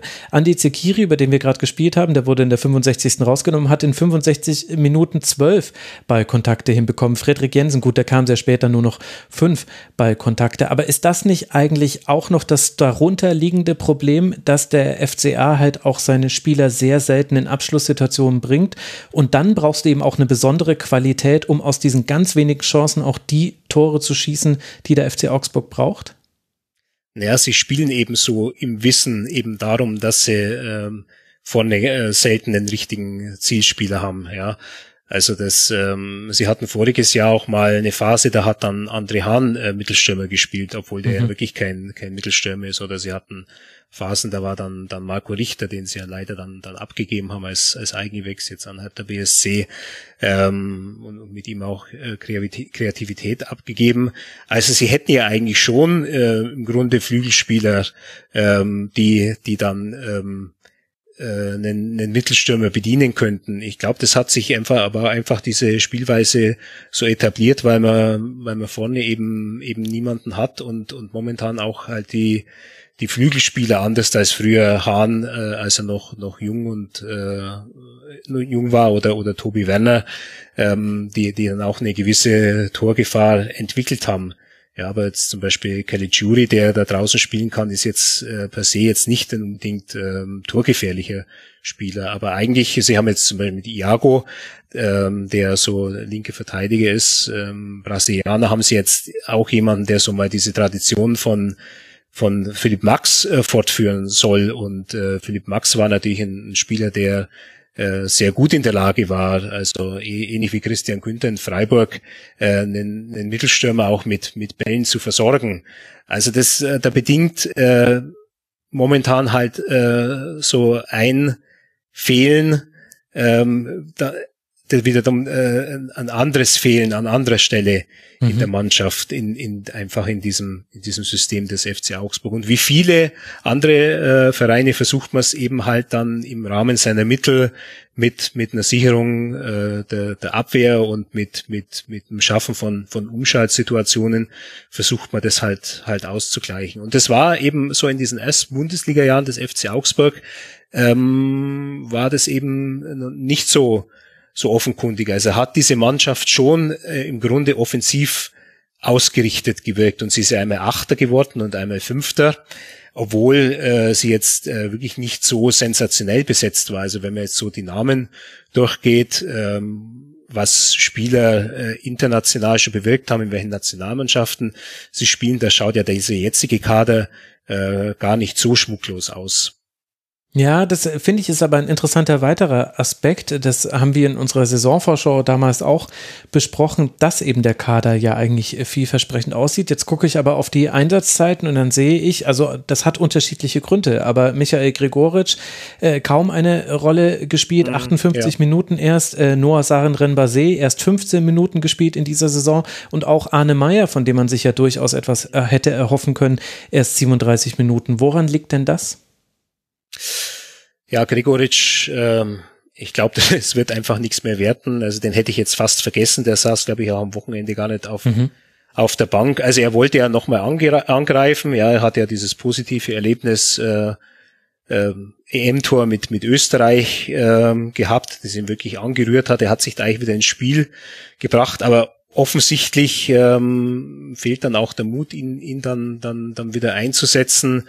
Saren Rembassé war halt ein äh, Mann für das Martin Schmidt-System. Der hat jetzt am Wochenende in der äh, zweiten Mannschaft gespielt, also in der, in der Regionalliga Bayern.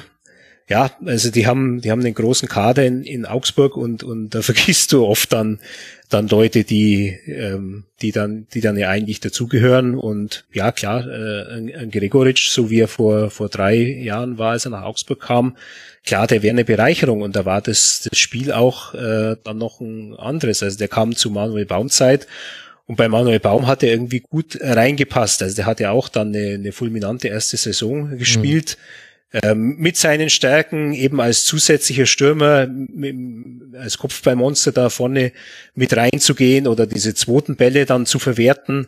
Also ähm, da war ja eigentlich die Frage, kann, kann Augsburg so einen Spieler langfristig halten und gab ja sofort Gerüchte, der würde nach Wolfsburg gehen.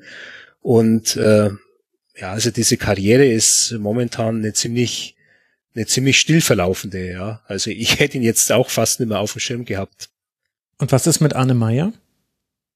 Ja, Arne Meyer hat, äh, glaube ich, wieder eine Verletzung mitgebracht. Der war ja auch so ein Last-Minute-Transfer in so einem Quasi-Tausch mit Hertha BSC.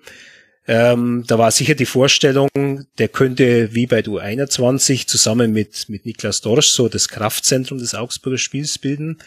Bei seiner ersten Einwechslung ähm, hat er extrem unglücklich agiert, da gleich auch ein Gegentor verschuldet. Ähm, ich bin mir bei ihm seiner Klasse auch nicht so sicher. Der war halt sehr gut mit 18 bei Hertha, da war ja die Frage eigentlich eher, wann wechselt er zu Bayern München? Ja, so eine Kategorie könnte er mal sein, eins der großen deutschen Talente.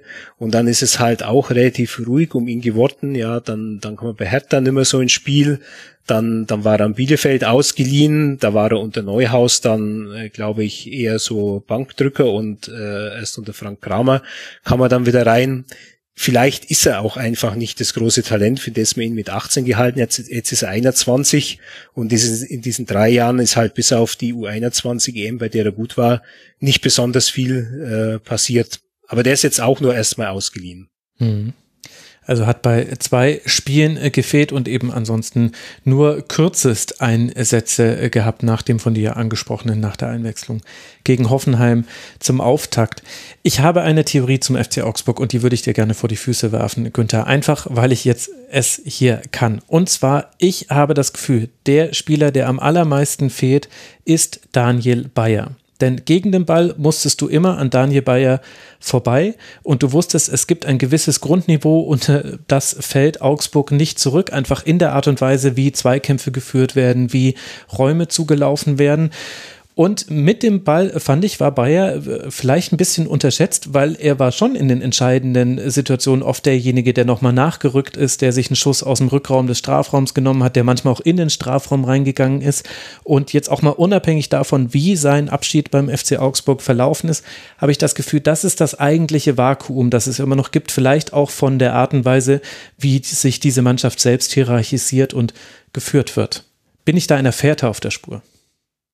Ja, bist du. Das ist auch gängige Meinung in Augsburg, dass äh, natürlich Daniel Bayer altersbedingt dann äh, nachgelassen hat und äh, äh, das hat mir auch mal Halil Altintop gesagt, dass er halt dann äh, wäre der beste Spieler gewesen, mit dem er in Augsburg zusammengespielt hat, überragender Fußballer. Ähm, man musste halt nur darauf Rücksicht nehmen, dass er irgendwann nicht mehr dann der Box-to-Box-Player ist aus körperlichen Gründen. Aber trotzdem war er eigentlich ein fester Bestandteil und den hatte einfach Heiko Herrlich auf dem Gewissen. Ja, also ähm, ähm, und äh, Stefan Reuter als äh, Sportgeschäftsführer hat dann eben zu sehr äh, sich nach Heiko Herrlich gerichtet und da den kurz zuvor noch verlängerten Vertrag aufgelöst, was äh, sicher jetzt auch Geld gekostet hat, das äh, man sich dann in Corona-Zeiten hätte sparen können. Und vor allem war es halt eine sportlich unsinnige Entscheidung. Also man hätte zumindest letzte Saison äh, durchaus noch auf, auf Daniel Bayer äh, mitsetzen können.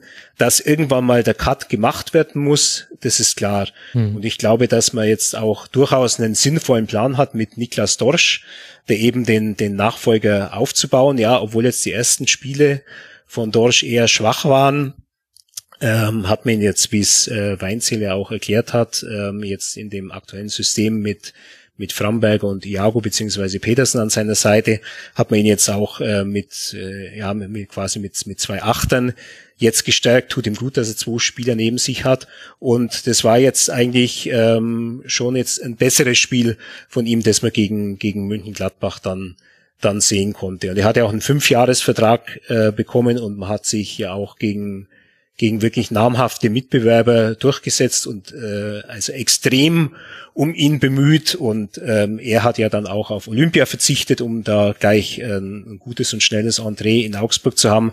Also ich glaube schon, dass man da von der Strategie her äh, die richtige Entscheidung getroffen hat. Und Daniel Bayer ist übrigens wieder im Verein, äh, er ist jetzt als Scout dann tätig. Und vielleicht findet er dann den, den, den nächsten. den nächsten. Daniel Bayer. Ja, sehr gut. Das ist, äh, das ist gut. Ich weiß gerade gar nicht mehr, welcher äh, Spieler es war, aber Uli Hoeneß hat auch mal über eine Neuverpflichtung äh, von, die er getätigt hat, gesagt, erinnert mich an den jungen Uli Hoeneß. Es könnte ja. sogar Jan Schlaudraff gewesen sein. Ich bin mir gerade nicht so ganz sicher. Weißt du eigentlich, wer jetzt am, am der Spieler mit der längsten Kaderzugehörigkeit ist in Augsburg? Weil das ist auch einer, den man dann so gerne übersieht. Okay, dann kann es ja nicht Leo sein. Das wäre jetzt mein Tipp gewesen.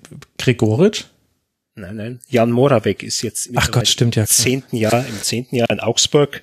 Ähm, er war ja tatsächlich vorgesehen, hat im ersten Spiel ähm, gespielt, neben, neben Niklas Dorsch.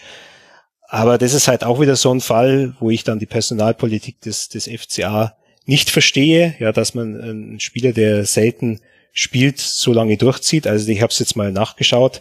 Der hat jetzt in den neun Jahren, die er hinter sich hat, in dem beginnenden zehnten Jahr, hat er 62 Mal der Stadtelf angehört. Und das ist halt äh, für mich einfach zu wenig.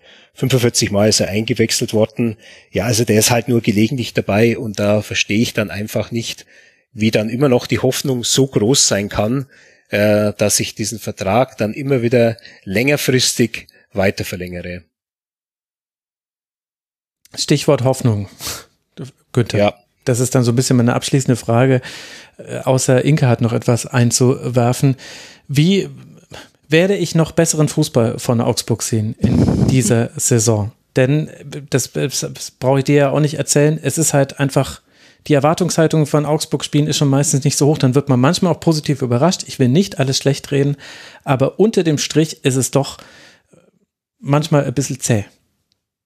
Ja, das, das ist es. Ähm, ich würde die Hoffnung aber trotzdem nicht aufgeben, ähm, weil ich schon glaube, dass Markus Weinz hier letztlich dafür stehen wird, dass man diese bleierne Zeit äh, unter Heiko Herrlich hinter sich lässt. Und ähm, bei ihm zumindest, bei Herrlich war immer alles gleich. Es gab keine Überraschungen mehr, aber bei, bei Markus Weinz hier sieht man jetzt schon, ähm, dass sich auch mal was, was verändern kann, dass man von, von dem Plan abweicht, wenn's, auch wenn es jetzt im Moment äh, so, so eine Abweichung in eine konservativere Richtung ist. Mhm. Ähm, äh, aber obwohl ich jemand bin, der Markus Weinziel aus verschiedenen Punkten heraus sehr kritisch sieht, äh, glaube ich, dass er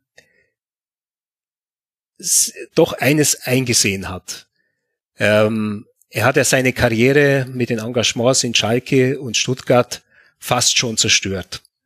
Und äh, jedes Mal der Punkt, dem dann nachgesagt worden ist, äh, er sei halt ein rechter Muffel und er rede zu wenig mit den Leuten. Ich glaube, dass er da jetzt dabei ist, die Kurve zu kriegen. Also da gab es jetzt in Augsburg ein paar Sachen, dass er also sofort dann die Trainerkabine, die ein Stück weg war von der Mannschaftskabine, sofort äh, hinverlegt hat. Mhm. Äh, gleich als erste Amtshandlung noch im, im letzten Jahr, als er da eingestiegen ist. Auch zum Beispiel jetzt mit, mit Florian Niederlechner, den er nicht hat spielen lassen, dass die beiden ein Gespräch hatten, das immerhin eine halbe Stunde gedauert hat, dass er auch nach dem Spiel dann sofort zum Niederlechner hingeht äh, und, und dann mit ihm kommuniziert. Also ich glaube, dass er da begriffen hat, wenn er seine Trainerkarriere noch einmal in Schwung äh, bringen will, dann ist es jetzt seine letzte Chance. Ansonsten werden nur noch ganz äh, skurrile Stationen im nicht-europäischen Ausland äh, für ihn möglich sein. Ähm, also da, da bewegt sich was bei ihm und ähm, äh, ich glaube, dass, äh, dass er schon noch einen, einen gewissen Vorschuss äh, an Vertrauen hat bei den Fans, ja, dass man also über dieses Ende der damaligen Beziehung 2016 hinweg sieht. Also er hat tatsächlich ein bisschen was, was ausgelöst an, an positiver Stimmung. Als er nach Augsburg gekommen ist, gegen Ende der letzten Saison, ist dann tatsächlich auch als Retter gefeiert worden. Aber er muss jetzt halt dann auch wirklich mit, mit der Arbeit dann nachlegen. Ähm, wenn man sich so die Punkteschnitte der, der Trainer anschaut, die sie erreicht haben, das war sowohl bei Martin Schmidt als auch bei Heiko Herrlich und ist auch jetzt so bei Markus Weinzel nach acht Punkten ist so ungefähr ein Punkt pro Spiel, ja. Und das ist dieses Fahrwasser, da muss man ganz einfach raus, ja. Und man muss, man muss das ähm, erhöhen.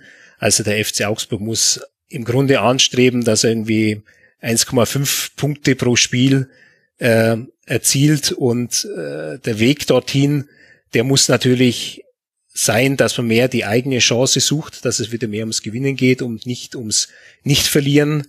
Nicht verlieren war das, das Motto bei, bei Heiko Herrlich und äh, bei Markus Weinzierl ist es schon etwas mehr der Versuch, ein Spiel gewinnen zu wollen. Und das, das stimmt mich jetzt wieder, also etwas, etwas positiver. Wobei das Potenzial der Mannschaft, äh, glaube ich, nicht reichen wird, um, äh, um den Augsburger Fans wieder sowas zu bescheren, wie, wie eben in der ersten Zeit unter, unter Markus Weinziel. Ich glaube, diese Zeiten sind vorbei. Da hat sich auch die Liga dann in diesen äh, fünf Jahren, wo er nicht da war, doch wieder auch entscheidend äh, weiterentwickelt und nicht zum Guten. Und was ist deine Prognose? Wird das in der Rückrunde eher Abstiegskampf oder ähm, in welche Richtung eines Tabellenplatzes geht das? Ja, so zwischen, zwischen Abstiegskampf und, und Mittelfeld. Na, das sind ja Aussichten. Jetzt hast du uns gerade zarte Hoffnung gemacht. Aber gut, klar, man muss ja auch die Umstände sehen. Man kann jetzt nicht von jedem Verein erwarten, dass er um den Europapokal mitspielt. So funktioniert ja auch Leistungssport nicht. Günther, ich äh, danke dir für deine Einblicke zum FC Augsburg. Für die geht es jetzt dann weiter mit äh, zwei anspruchsvollen Auswärtsspielen. Erst in Freiburg und dann in Dortmund. Ich würde mal sagen, an die Fünferkette können wir uns wahrscheinlich noch ein bisschen gewöhnen. Für Gladbach, wir haben es vorhin schon angesprochen, geht es jetzt weiter ebenfalls mit Dortmund zu Hause und dann Wolfsburg auswärts. Auch da haben wir ja die Problemfelder schon skizziert. Womit uns noch zwei Spiele bleiben, über die wir sprechen wollen. Eins von beidem ging ebenfalls 0 zu 0 aus. Mühsam ernährt sich das Arminchen gegen die TSG, erzieht Bielefeld das vierte Unentschieden im fünften Spiel. Am Ende war es eine torlose Partie, die mit 0 zu 0 logischerweise endete. Dabei hat die Arminia vor allem in der Anfangsphase gute Chancen, kann davon aber keine nutzen, was dann auch Hoffenheim nicht gelingt, das seinerseits erst einmal gewinnen konnte in dieser Saison und damit auch so ein bisschen auf der Stelle tritt mit diesem Unentschieden. Vielleicht noch vom dem, was dann übrig bleibt nach diesem 0 zu 0, mehr noch als der Gast, der ja in seinem zweiten Bundesliga-Jahr noch etwas andere Ansprüche hat. Inka, welchen Eindruck machen denn Bielefeld und Hoffenheim auf dich? Ja, ich habe da am Ende noch so ein, zwei Chancen im, im Kopf, schöpft, glaube ich, mhm. Raum, glaube ich. Ansonsten äh, nach der Anfangsphase ziemlich zäh. Ähm, Hoffenheim, weiß nicht, ähm, die haben auch relativ oft wieder gewechselt und ähm, also jetzt in der Startelf. Mhm. Und ich kann da noch nicht so richtig ein Gesicht der Mannschaft ausmachen, nach dem jetzt erstmal schlechten Start. Mm, also erstes Spiel schlecht, aber kann ich nicht so sagen. Ähm, Bielefeld muss ich sagen, die ähm, hatte ich letztes Jahr eigentlich sehr früh abgeschrieben, genauso auch wie Mainz. Und äh, das war dann ja doch irgendwie noch eine echt gute Saison. Einer der Trainerwechsel, der wenigen Trainerwechsel, wo man denkt, das hat jetzt ja irgendwie was gebracht, war mein Eindruck aus der Ferne. Mhm. Und ich glaube auch, ähm, dass die Mannschaft mittlerweile eigentlich nicht so schlecht ist. Guter Torhüter. Mhm. Und ähm, das könnte schon noch was werden. Ja, es gab ja auch die angesprochenen Chancen, also vor allem die von Wimmer in der zweiten Minute, die war äh, schwer zu verdauen, dass die nicht äh, verwertet wurde. Hack hat das schön herausgespielt mit einem gechippten Ball auf Klos, der legt quer und dann geht er Wimmer durch die Beine. Das sieht dann immer sehr doof aus, wenn man vorm ansonsten freien Tor steht aus äh, kürzester Distanz. Das war dann so das Problem der ersten Halbzeit. Gerne mal war dann auch der letzte Pass vor dem, vor der Torschussvorlage zu ungenau. Das wurde dann eher so das Problem der zweiten Halbzeit. Und Hoffenheim, äh, Günther, also ich finde, wenn Inka sagt, man kann da kein Gesicht erkennen, dann trifft sie den Nagel schon sehr auf den Kopf. Und auch äh, Sebastian Hoeneß deutet das immer wieder an. Nach dem Spiel hat er jetzt davon gesprochen, naja, jetzt langsam zeige sich eine Achse, mit der man spielen wollen würde. Wahrscheinlich meint er damit Samaseko und Grilic, die im Zentrum gespielt haben. Und logischerweise ist Kramaric dann das offensive Ende dieser Achse. Aber insgesamt ist das ein seltsamer Verlauf der bisherigen Hoffenheim-Saison, oder? Ja, ich fand die überragend, dass die äh, in Augsburg 4 zu 0 äh, gewonnen haben. Ähm, mich hat's gewundert, dass äh, Angelo äh, Stiller jetzt momentan mhm. da aus der ersten Elf rausgefallen ist, auch nicht, nicht eingewechselt worden ist, weil den fand ich ähm, eigentlich sehr stabil. Ähm, in Augsburg überragend war der Jorginho Rütter, als der eingewechselt worden ist, ähm, hat jetzt dann leider jetzt äh, in der Folge nicht nicht eingelöst, ähm, was er da versprochen hat. Ähm, Hoffenheim hat ja eine, ihr habt es glaube ich auch in der Saisonvorschau angesprochen, einen faszinierend guten Pool an äh, verschiedensten Stürmertypen. Mhm. Ähm, allerdings äh, musst du halt dann immer auch den richtigen dann für das jeweilige Spiel auswählen und daran scheint es bei, bei Hoffenheim jetzt noch einfach ein, ein bisschen zu hapern. Äh, gut finde ich allerdings die Entwicklung von David Raum, ähm, der in Augsburg bei seinem ersten Bundesligaspiel, da habe ich ein bisschen genau auf ihn hingeschaut wegen Kicker-Manager-Spiel und Olympia und, und U21. Ähm, da hat man bis ähm, auf eine gewisse ähm, Härte eigentlich noch nicht so viel erkannt. Aber er war jetzt äh, der Spiel mit den mit Abs Spieler mit den mit Abstand meisten Ballkontakten bei Hoffenheim mhm. und zwar 114. Das finde ich also schon ähm, relativ beachtlich. Und ähm, ich glaube, dass er sich da jetzt so schön reinspielt, dass ihm auch diese Woche mit der Nationalmannschaft äh, gut getan hat.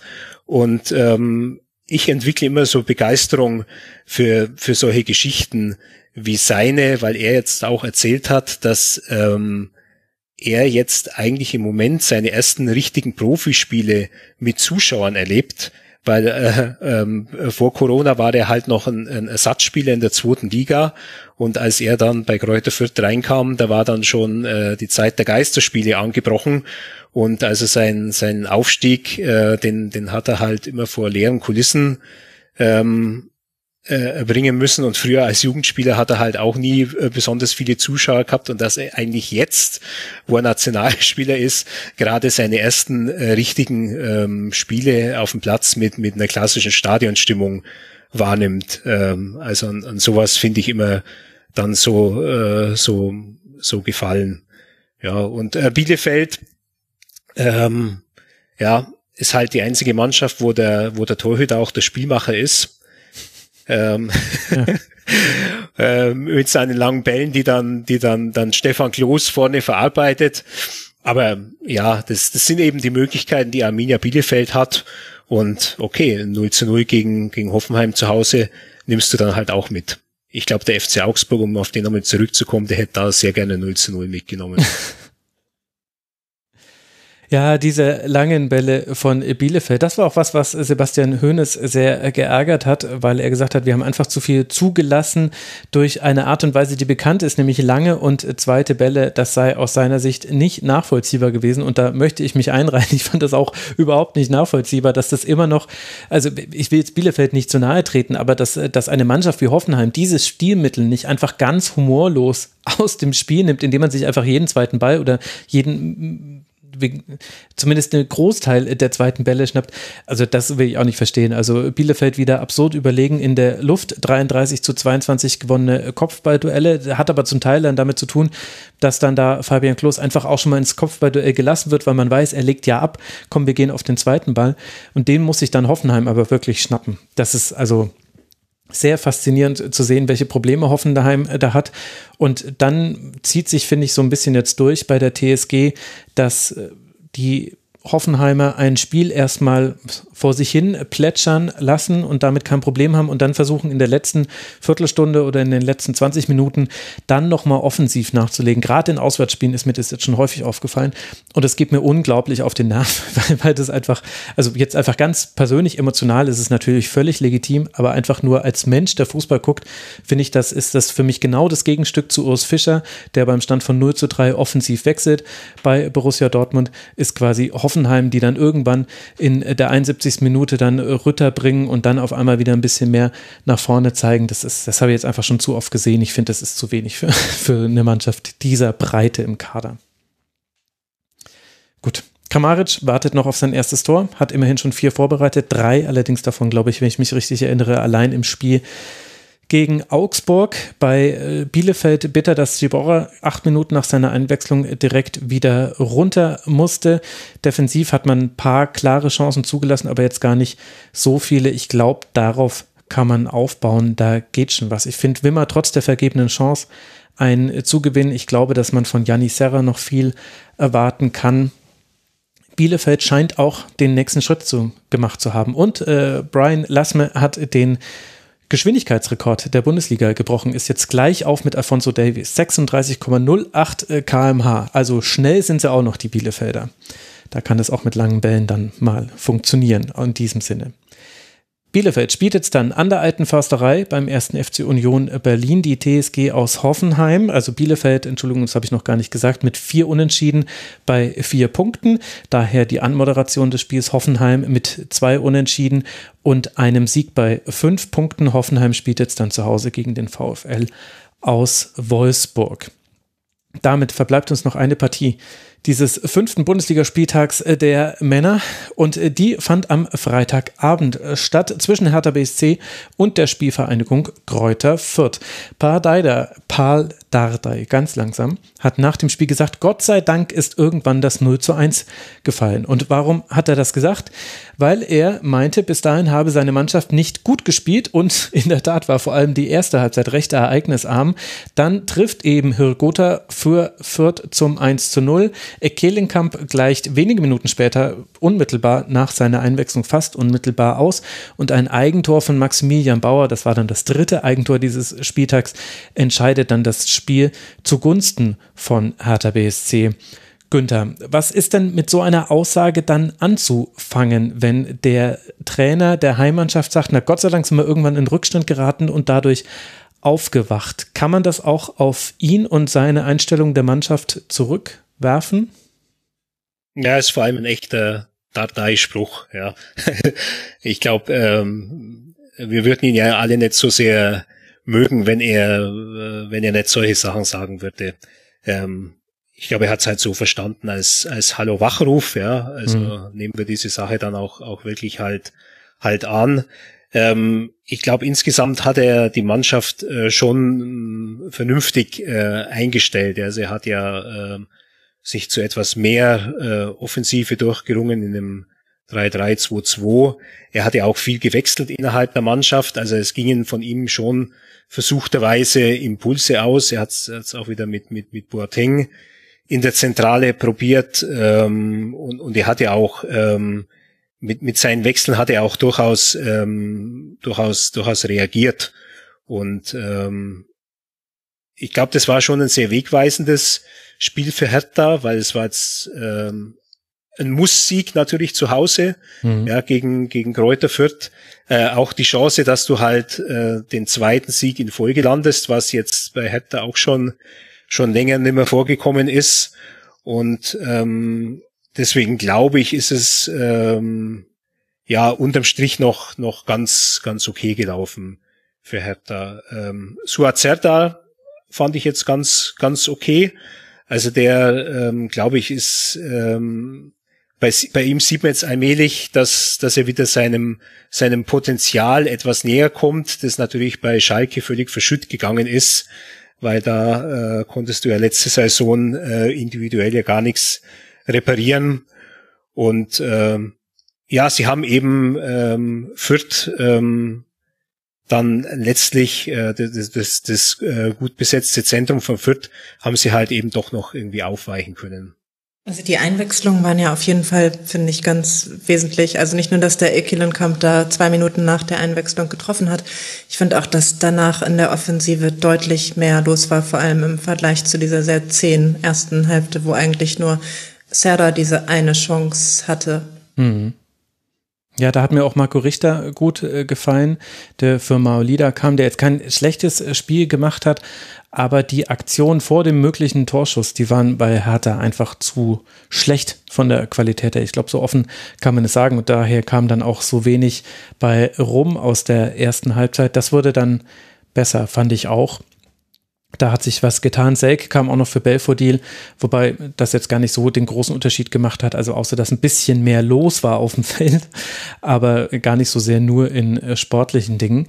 Bei Kräuter Fürth bin ich so ein bisschen hm, nicht konsterniert, aber es ist ernüchternd zu sehen, dass es tatsächlich genau alles so kommt, wie man sich das vor der Saison gedacht hat. Eigentlich möchte man ja überrascht werden und gerade von den Aufsteigern möchte man eigentlich positiv überrascht werden.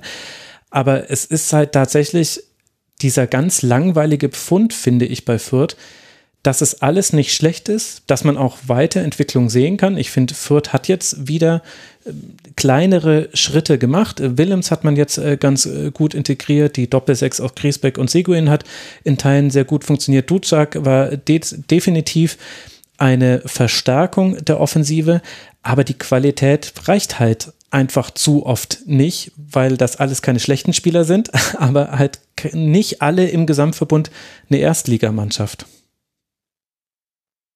Das tut mir fast leid, diese, so, dieses langweilige Fazit zu ziehen. Aber das, das war für mich jetzt das dritte Spiel in Folge, wo man genau das sehen konnte. Also sowohl gegen Mainz als auch gegen Wolfsburg, als auch jetzt gegen Hertha. Und da hast du ja wirklich jetzt einen Gegner jeder Couleur gehabt. Jedes Mal ist das Fazit eigentlich, ja, war jetzt gar nicht so schlimm, aber reicht halt nicht.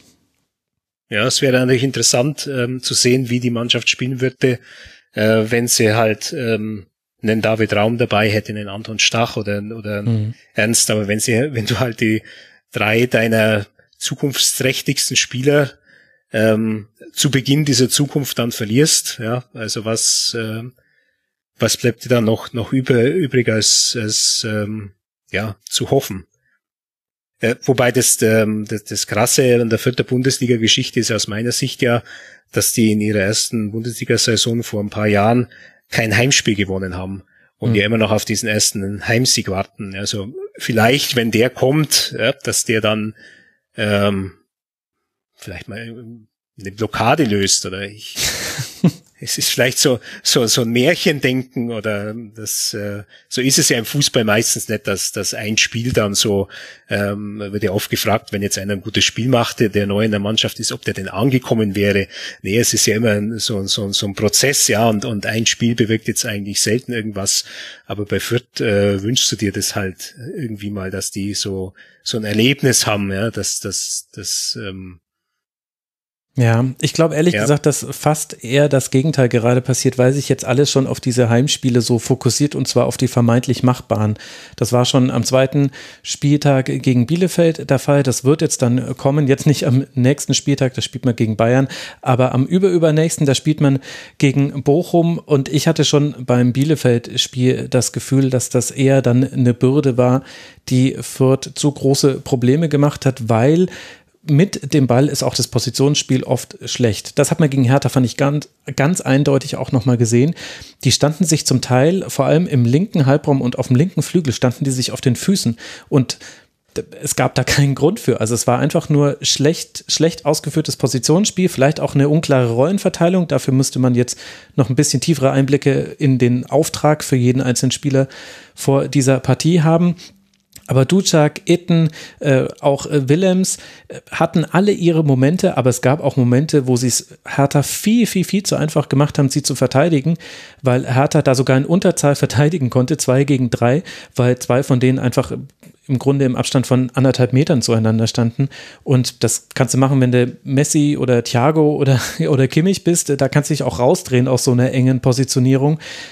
Aber die drei waren es eben nicht, überraschenderweise das fand ich ein bisschen, ja, also das war so die einzige taktische Sache, wo ich richtig äh, Stirnrunzeln hatte, weil ich erwartet hätte, das wäre trotz der späten Neuzugänge jetzt schon ein bisschen besser bei Fürth. Auch wenn man da jetzt natürlich noch Zeit hat in den nächsten Wochen. Ich meine, na, letzte Saison hat man auch an ähm, so viele Mannschaften da nicht mehr so hm. geglaubt. Hm. Und dann äh, ist es doch irgendwie ganz anders gelaufen. Ne? Wer weiß, vielleicht wird Fürth auch noch eine ganz große Überraschung. Ja, ähm, man muss es ja fast hoffen, nachdem ich es jetzt so hart gejinxt habe. Und was, Inka, wird dann aus Hertha BSC? Also man hat jetzt die beiden Spiele gewonnen, die man gewinnen musste. Bochum und Fürth. Da haben wir alle drüber gesprochen vor drei Spieltagen. Das sind jetzt die entscheidenden Spiele. Hat man jetzt beide gewonnen, damit ja auch logischerweise sechs Punkte sich geholt. Wie weit siehst du die Hertha in ihrer Entwicklung? Ah, die Hertha finde ich echt ganz schwierig, auch äh, wenn man da halt auch die, die ganze Außendarstellung mit im Kopf hat, mit irgendwie sieben Achtel Transfers, die da verkündet werden oder drei Fünftel oder 80, weiß nicht, also das habe ich noch so irgendwie im Kopf und äh, diese Zahl ja summierte sich einfach nicht auf 100 Prozent und äh, dennoch haben sie äh, viele Neuzugänge. Trotzdem weiß ich nicht, wo genau jetzt die ganze Windhorst-Kohle hingeht.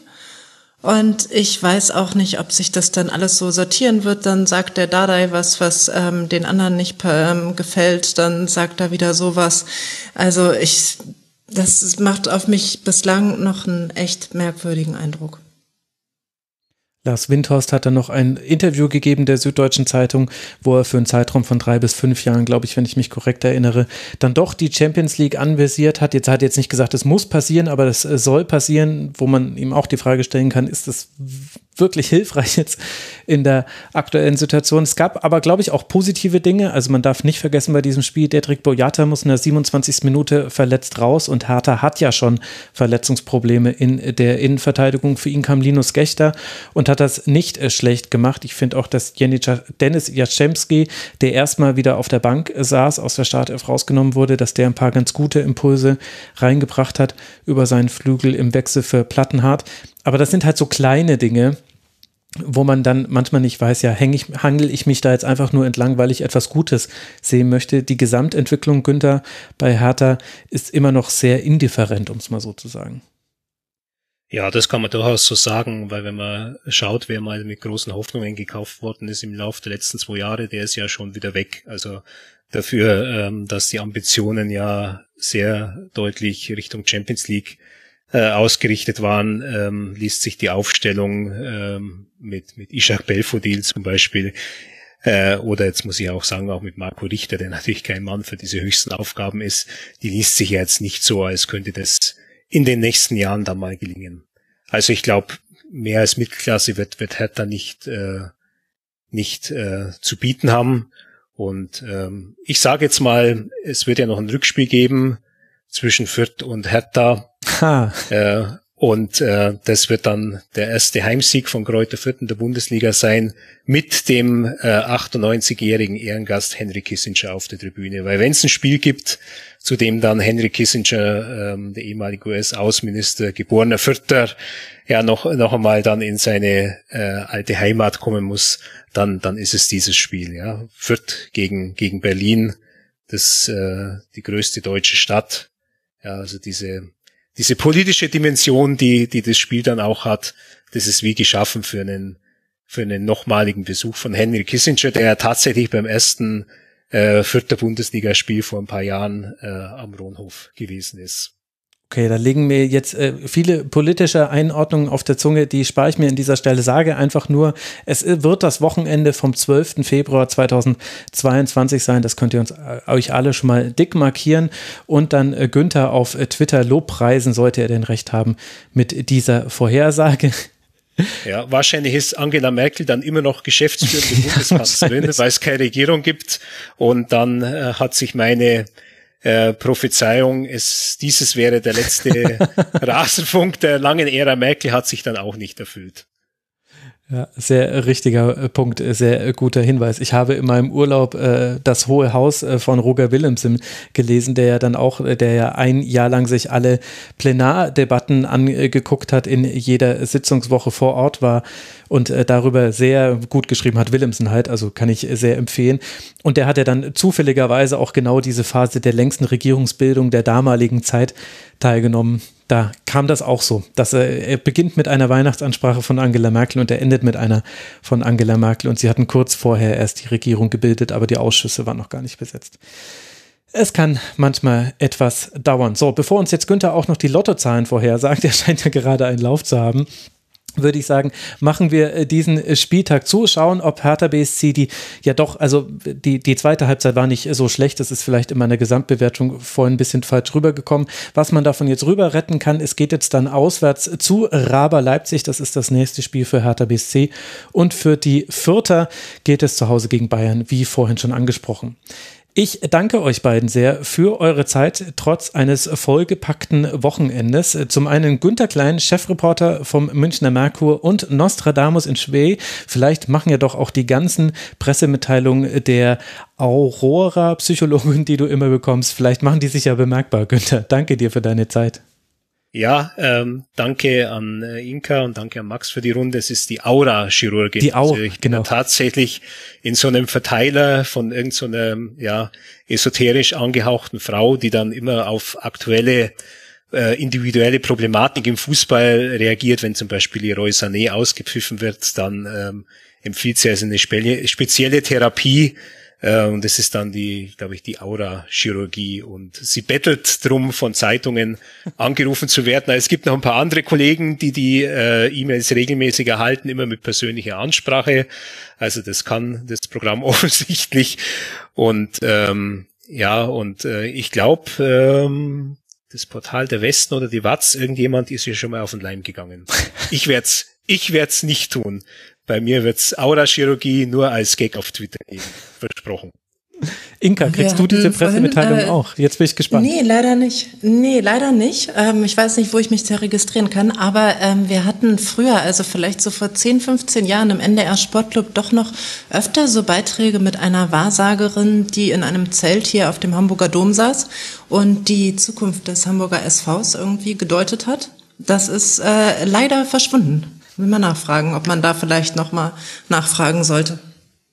Inka macht das mal und dann fragt das mal, ob die Wahrsagerin auch einen E-Mail-Verteiler hat. Ich bin auch auf einem E-Mail-Verteiler gelandet mit dem Rasenfunk, allerdings auf dem der Medienabteilung des äh, 1. FC Heidenheim. Weiß ich jetzt ganz, nicht ganz genau, wie das lief. Da gab es mal eine Anfrage, glaube ich, die 2015 an Heidenheim rausging oder war es 16? Naja, also noch nicht ganz die Aura-Chirurgin, aber immerhin habe ich ja die Möglichkeit, über meinen kleinen Verteiler Inka Blumsaat hier für den äh, Rasenfunk gewinnen zu können. Inka, ganz herzlichen Dank, dass du mit dabei warst. Ed Inka Blumsaat auf Twitter, danke dir für deine Zeit.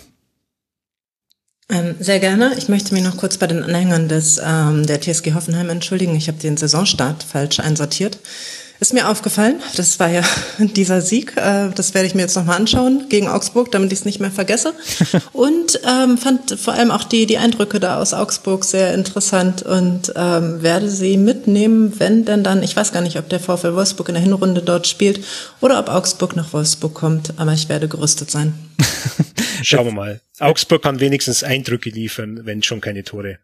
Und du bist ja äh, an Toren interessiert. also am 6. November wird das Heimspiel von Wolfsburg gegen Augsburg stattfinden. Da können wir uns alle schon drauf freuen. Gab es mal ein 8, 8 zu 1, glaube ich, zum Ende der mhm. vorletzten Saison. Ja. Mhm. Ja, das war das letzte Spiel von Bruno Labbadia. Das war bunt. Ich glaube, es ist dann jetzt drei Jahre her wahrscheinlich, mhm. oder? Nee, zwei, ja, stimmt, zweieinhalb. Zweieinhalb Jahre. Martin Schmidt, Martin Schmidt war der Coach, der war gerade nach Augsburg gekommen Stimmt. Es war dann 2000, äh, ja, Mai 2019 müsste es gewesen sein. Mhm, stimmt. So, bevor wir noch weiter in Erinnerung schmecken, danke euch beiden und danke euch, lieben Hörerinnen und Hörern, für eure Aufmerksamkeit. Ich habe noch zwei Podcast-Empfehlungen, die ich hier geben kann. Zum einen Conan O'Brien Needs a Friend ist ein sehr guter Podcast. Ich habe jetzt endlich mal in meiner kurzen Auszeit äh, die Chance gehabt, reinzuhören, möchte euch die Folge Athos empfehlen, aber generell nach allem, was ich gehört habe, sind alle Folgen empfehlenswert und ebenfalls ein englischsprachiger Podcast How I Built This with Guy Raz. Der wurde mir schon mehrfach mehrfach ans Herz gelegt. Ganz herzliche Grüße an Gunnar, der das schon vor Jahren getan hat. Endlich habe ich reingehört. Die Folge mit Birds Bees habe ich es gehört.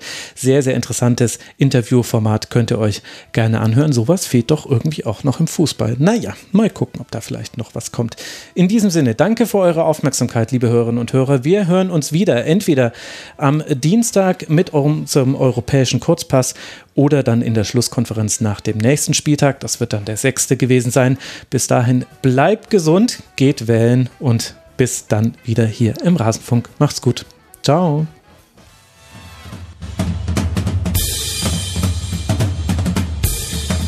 Das war die Rasenfunk-Schlusskonferenz.